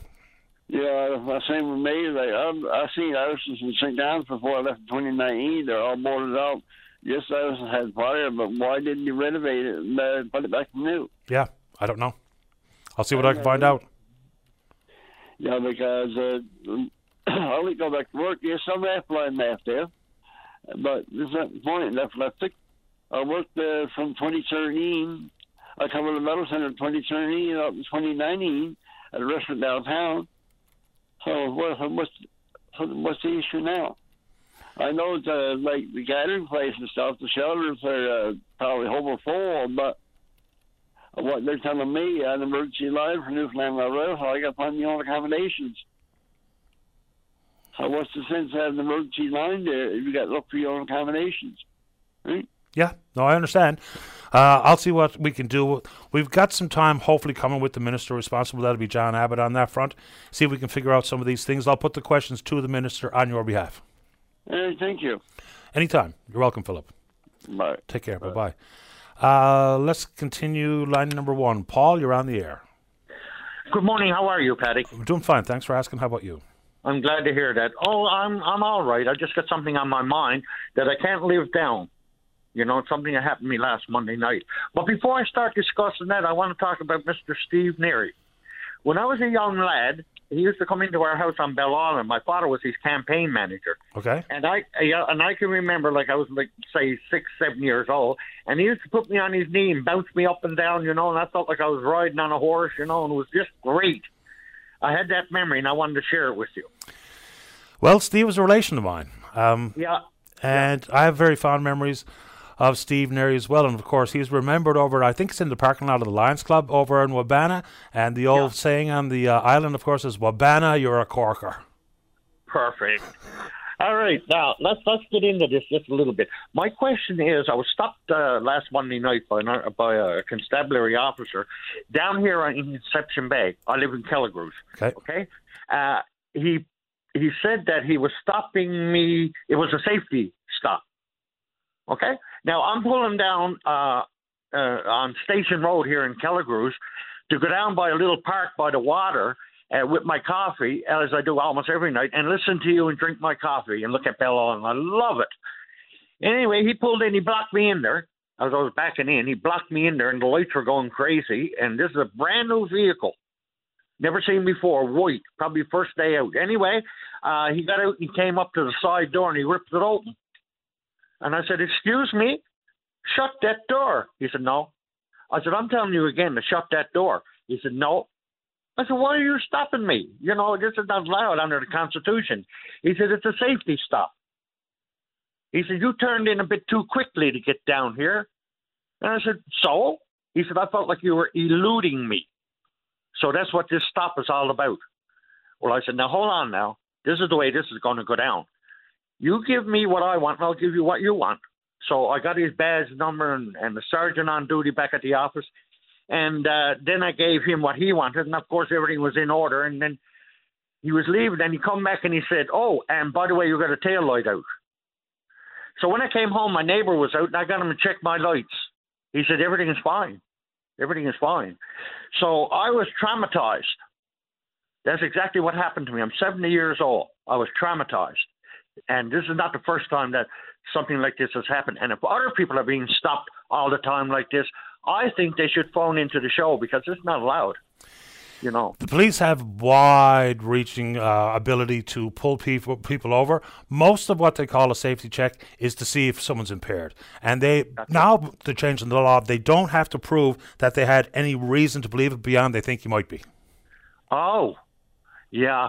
See, see, uh, I'm retired six years, and uh, I'm a bit out of touch now with law because I was involved in it. I was a paralegal, but uh, I felt that. I felt that they'd after changing that, but I looked in the Constitution and everything and read it. I couldn't see no changes, right? Yeah, it's a number of years ago that that change was brought forward. Okay. And, you know, it doesn't, it's certainly no cold comfort because just having a, a suspicion based on nothing, for instance, you might have gone around a corner a little bit crooked, you might have been too close or too far away from the curb, you might have rolled through a stop sign, which I, I, actually that's not a good example because they can pull you over for doing that. But yeah, Yeah. that's the basics of it. Yeah, and uh, anyway, uh, uh, there's something wrong down here. I don't know if they're sending all the rookies in down here to, to, to train them or what. This is not the first time I've been stopped, you know. And uh, the last time, I'll tell you this one. This is a good one. I'll tell you the last one. Uh, a guy cut across me, a pizza delivery guy, and he endangered my life. I had to get up on the sidewalk to get away from him. So anyway, I pulled in, got his license number, and I phoned it in 911. Yeah. I got charged. For what? I got charged. He said he came out with his buddies and said that I hit him. I backed up and hit him. I never did no such thing.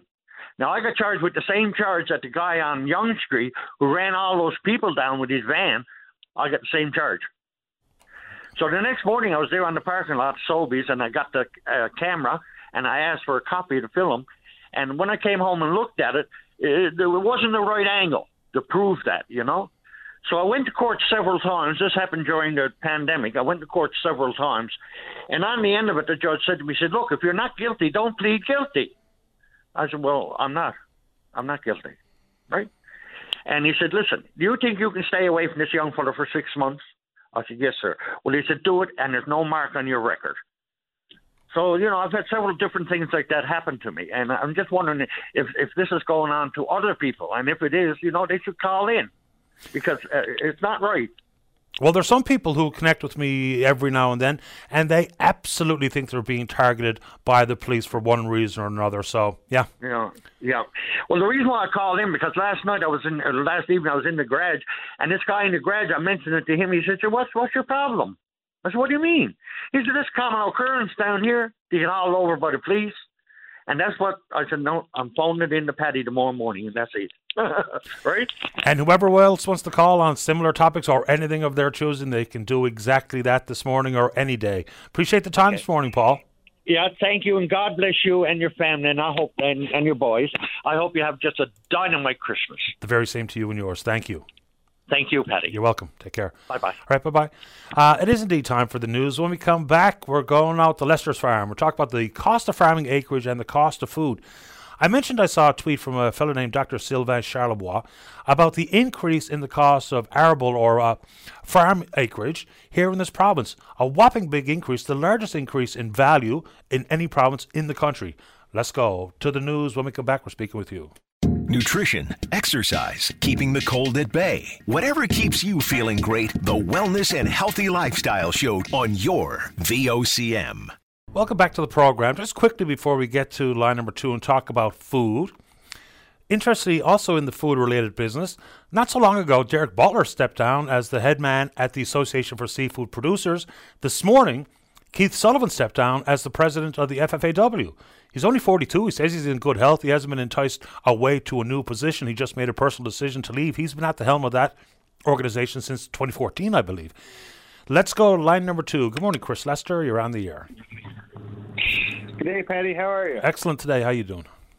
I'm doing well, doing well. Thanks for having me. Happy to have you on. So I've made mention of this uh, number that I saw from Sylvain Charlebois the other day about the increased value per acre of farmland by province from 7, 2017 to 2021. In this province, a jump of 80%. The average throughout the other provinces is much more in line with, say, 28 or 9%. Unbelievable. What's behind that? Well, I think a good portion of it is probably development uh, is driving the price there. Even though there might be an agricultural land freeze on some land here in the city, uh, prospective developers are kind of purchasing with the hopes that uh, the land freeze may be lifted at some point. What's the real life implications? Because the province talks about doubling food production and 64,000 uh, acres for uh, agricultural purposes, but then you factor in this. So, what do you think that means in real terms on the ground? It depends where you're to in the province. So obviously, closer to an urban area the farmland is, the higher the value of it is, and it's not necessarily representative to the to the uh, agricultural potential of the land. It's more of the development potential. Okay. So uh, farms that are in urban areas or close to urban areas, they are going to struggle. Uh, the idea of getting new farmland, I mean, you, you're just going to have to travel further further and further away. Uh, of course, land that's at your doorstep is probably going to be out of your reach. Uh, you cannot afford to pay thirty thousand dollars an acre for agricultural land with the purpose of growing food on it. You know, for you, it's a family business. And, you know, you look back over the decades about how many farms were uh, in operation in this province, and it's dropped off dramatically. What do you say to folks who have heard the government talk about doubling food production, considering maybe a life in agriculture or in farming, because for some it might not just feel or look like an attractive job. It might look like a very arduous, difficult task to take on. What do you say to prospective farmers?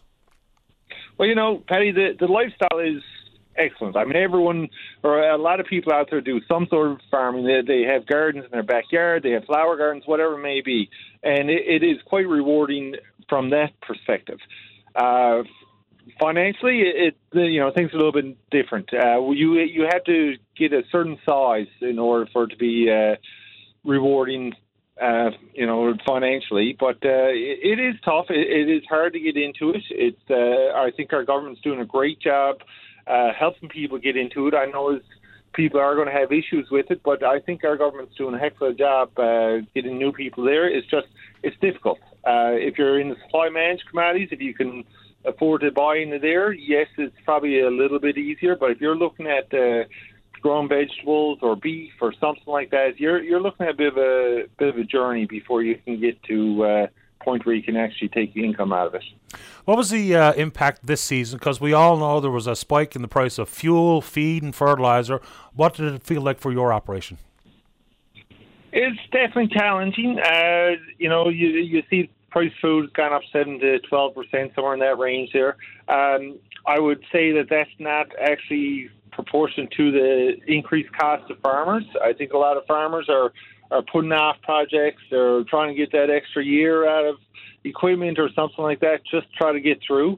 Uh, I mean, we're here in Newfoundland. Everything, all of our inputs are shipped in here at an extraordinary cost. Uh, we get uh, tractor trailer load from say Truro has gone from six thousand dollars to nine thousand dollars. You know, that's a fifty percent increase there, and everything from fertilizer to feed to parts it's after going right through the roof. I, I think, unfortunately, we're at a time when everything's after going up, and we're we're lucky that food is only at seven to twelve percent. And I know that uh, it's unfortunate it's gone up at all, but uh, I think we're doing pretty good to keep it that low for local producers, I mean, it's a competitive world out there.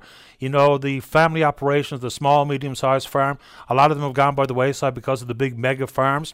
I know the big grocery store chains will have contractual arrangements with producers as far away as South America, throughout the United States, throughout other parts of this country.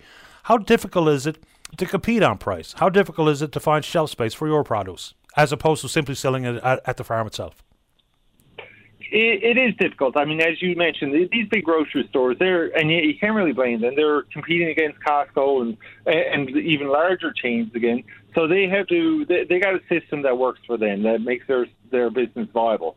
However, it's definitely challenging for a new farm or, or anyone that's uh, just looking to break into into that market. Uh, we're pretty fortunate there. We're on Brookfield Road and we we have our own market, so we can kind of we're, we're unaffected by what grocery stores are doing really.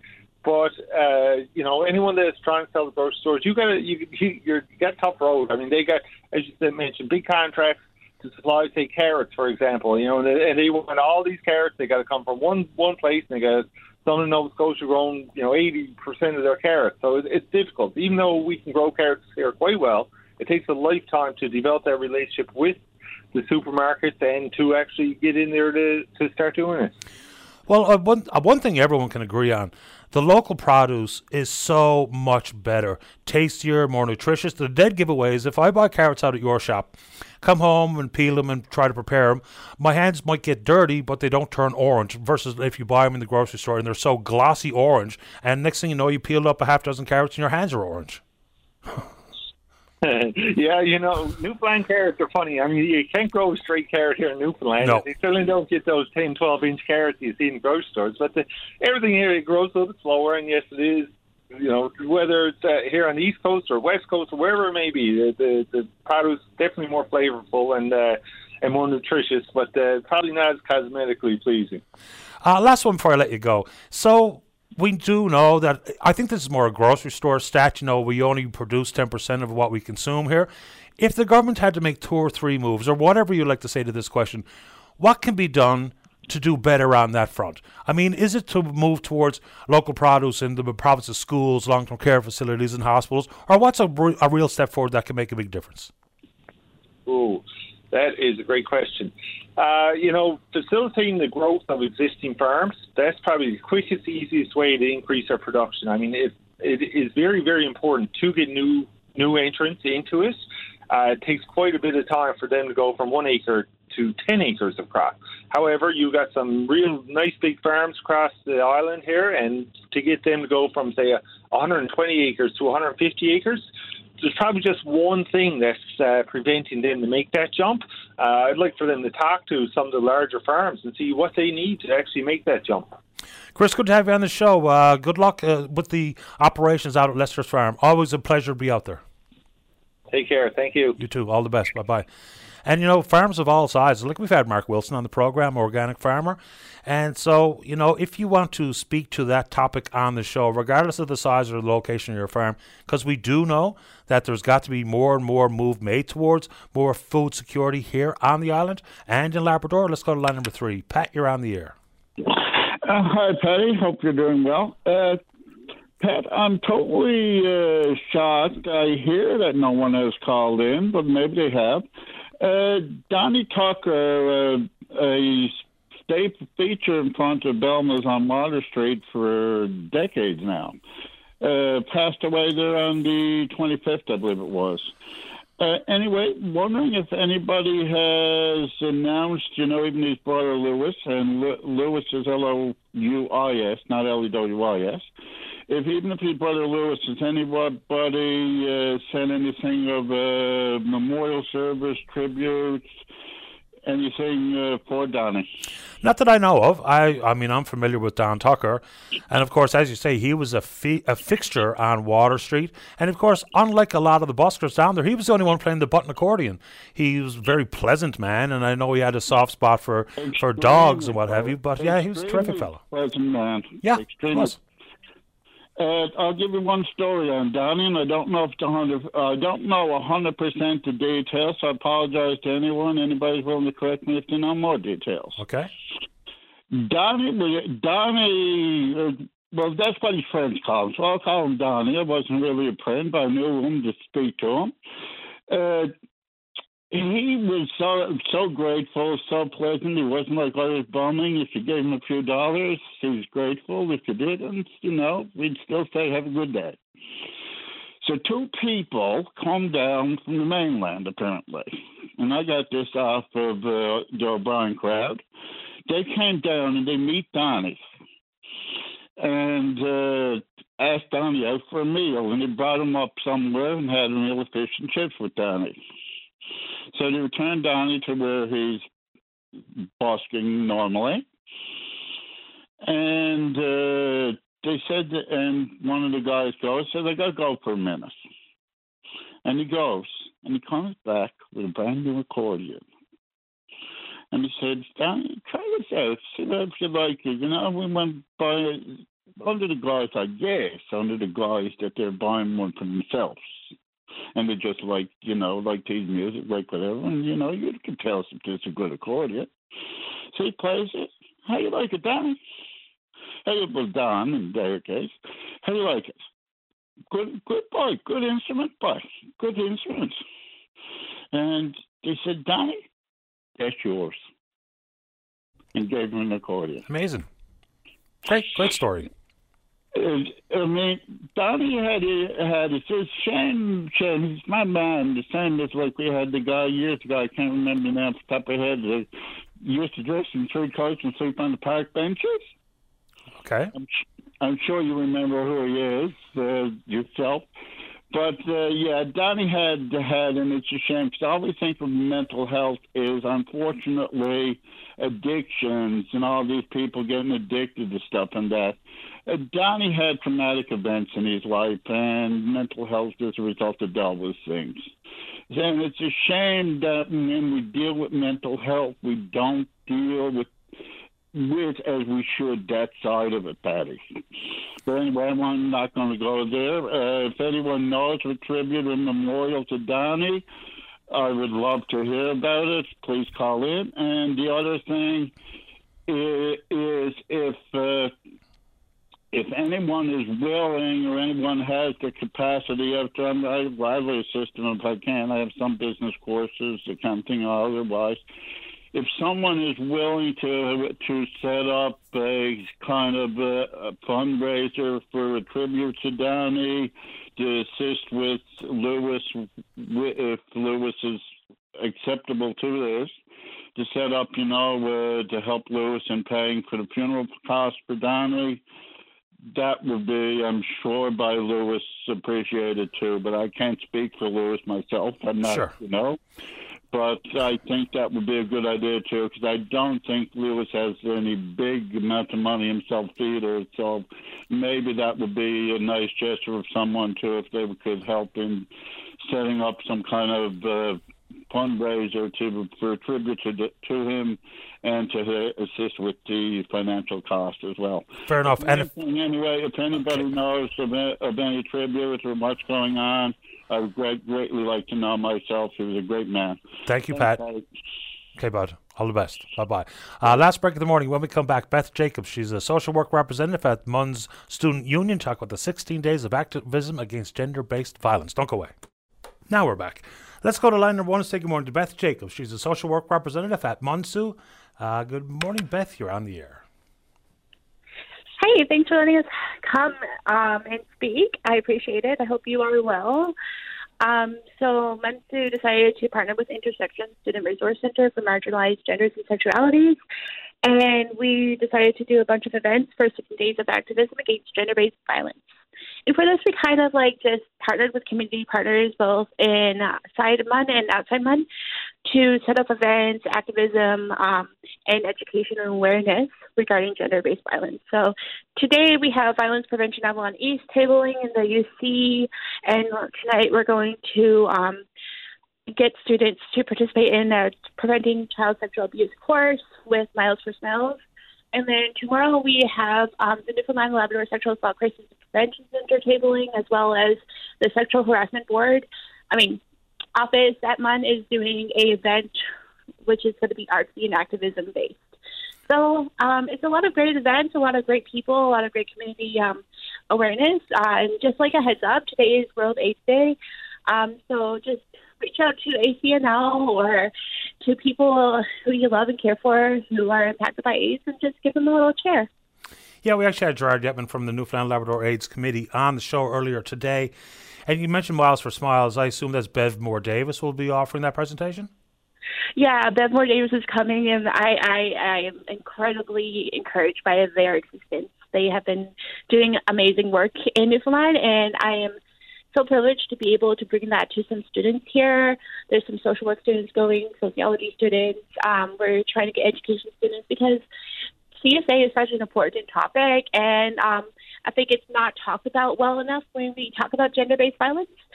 So um, we're just really focusing on helping people prepare to be able to prevent violence, but also to know and be aware of the signs of violence so that they can support community better. How do you think we should uh, talk about it in more appropriate terms, or whatever the the suggestion is you're making? What do you think we should be doing? How should we be talking about it?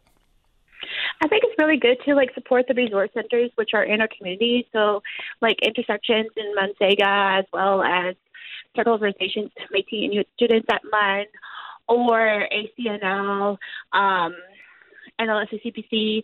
You know, there's a lot of great organizations out there who do the work, and just like go to them, ask them how to um, engage in um, volunteering, activism, awareness, um, donate if you can. There's a lot of like resource centers and a lot of community-based organizations in our province which have too much work to do and too little time and not enough people.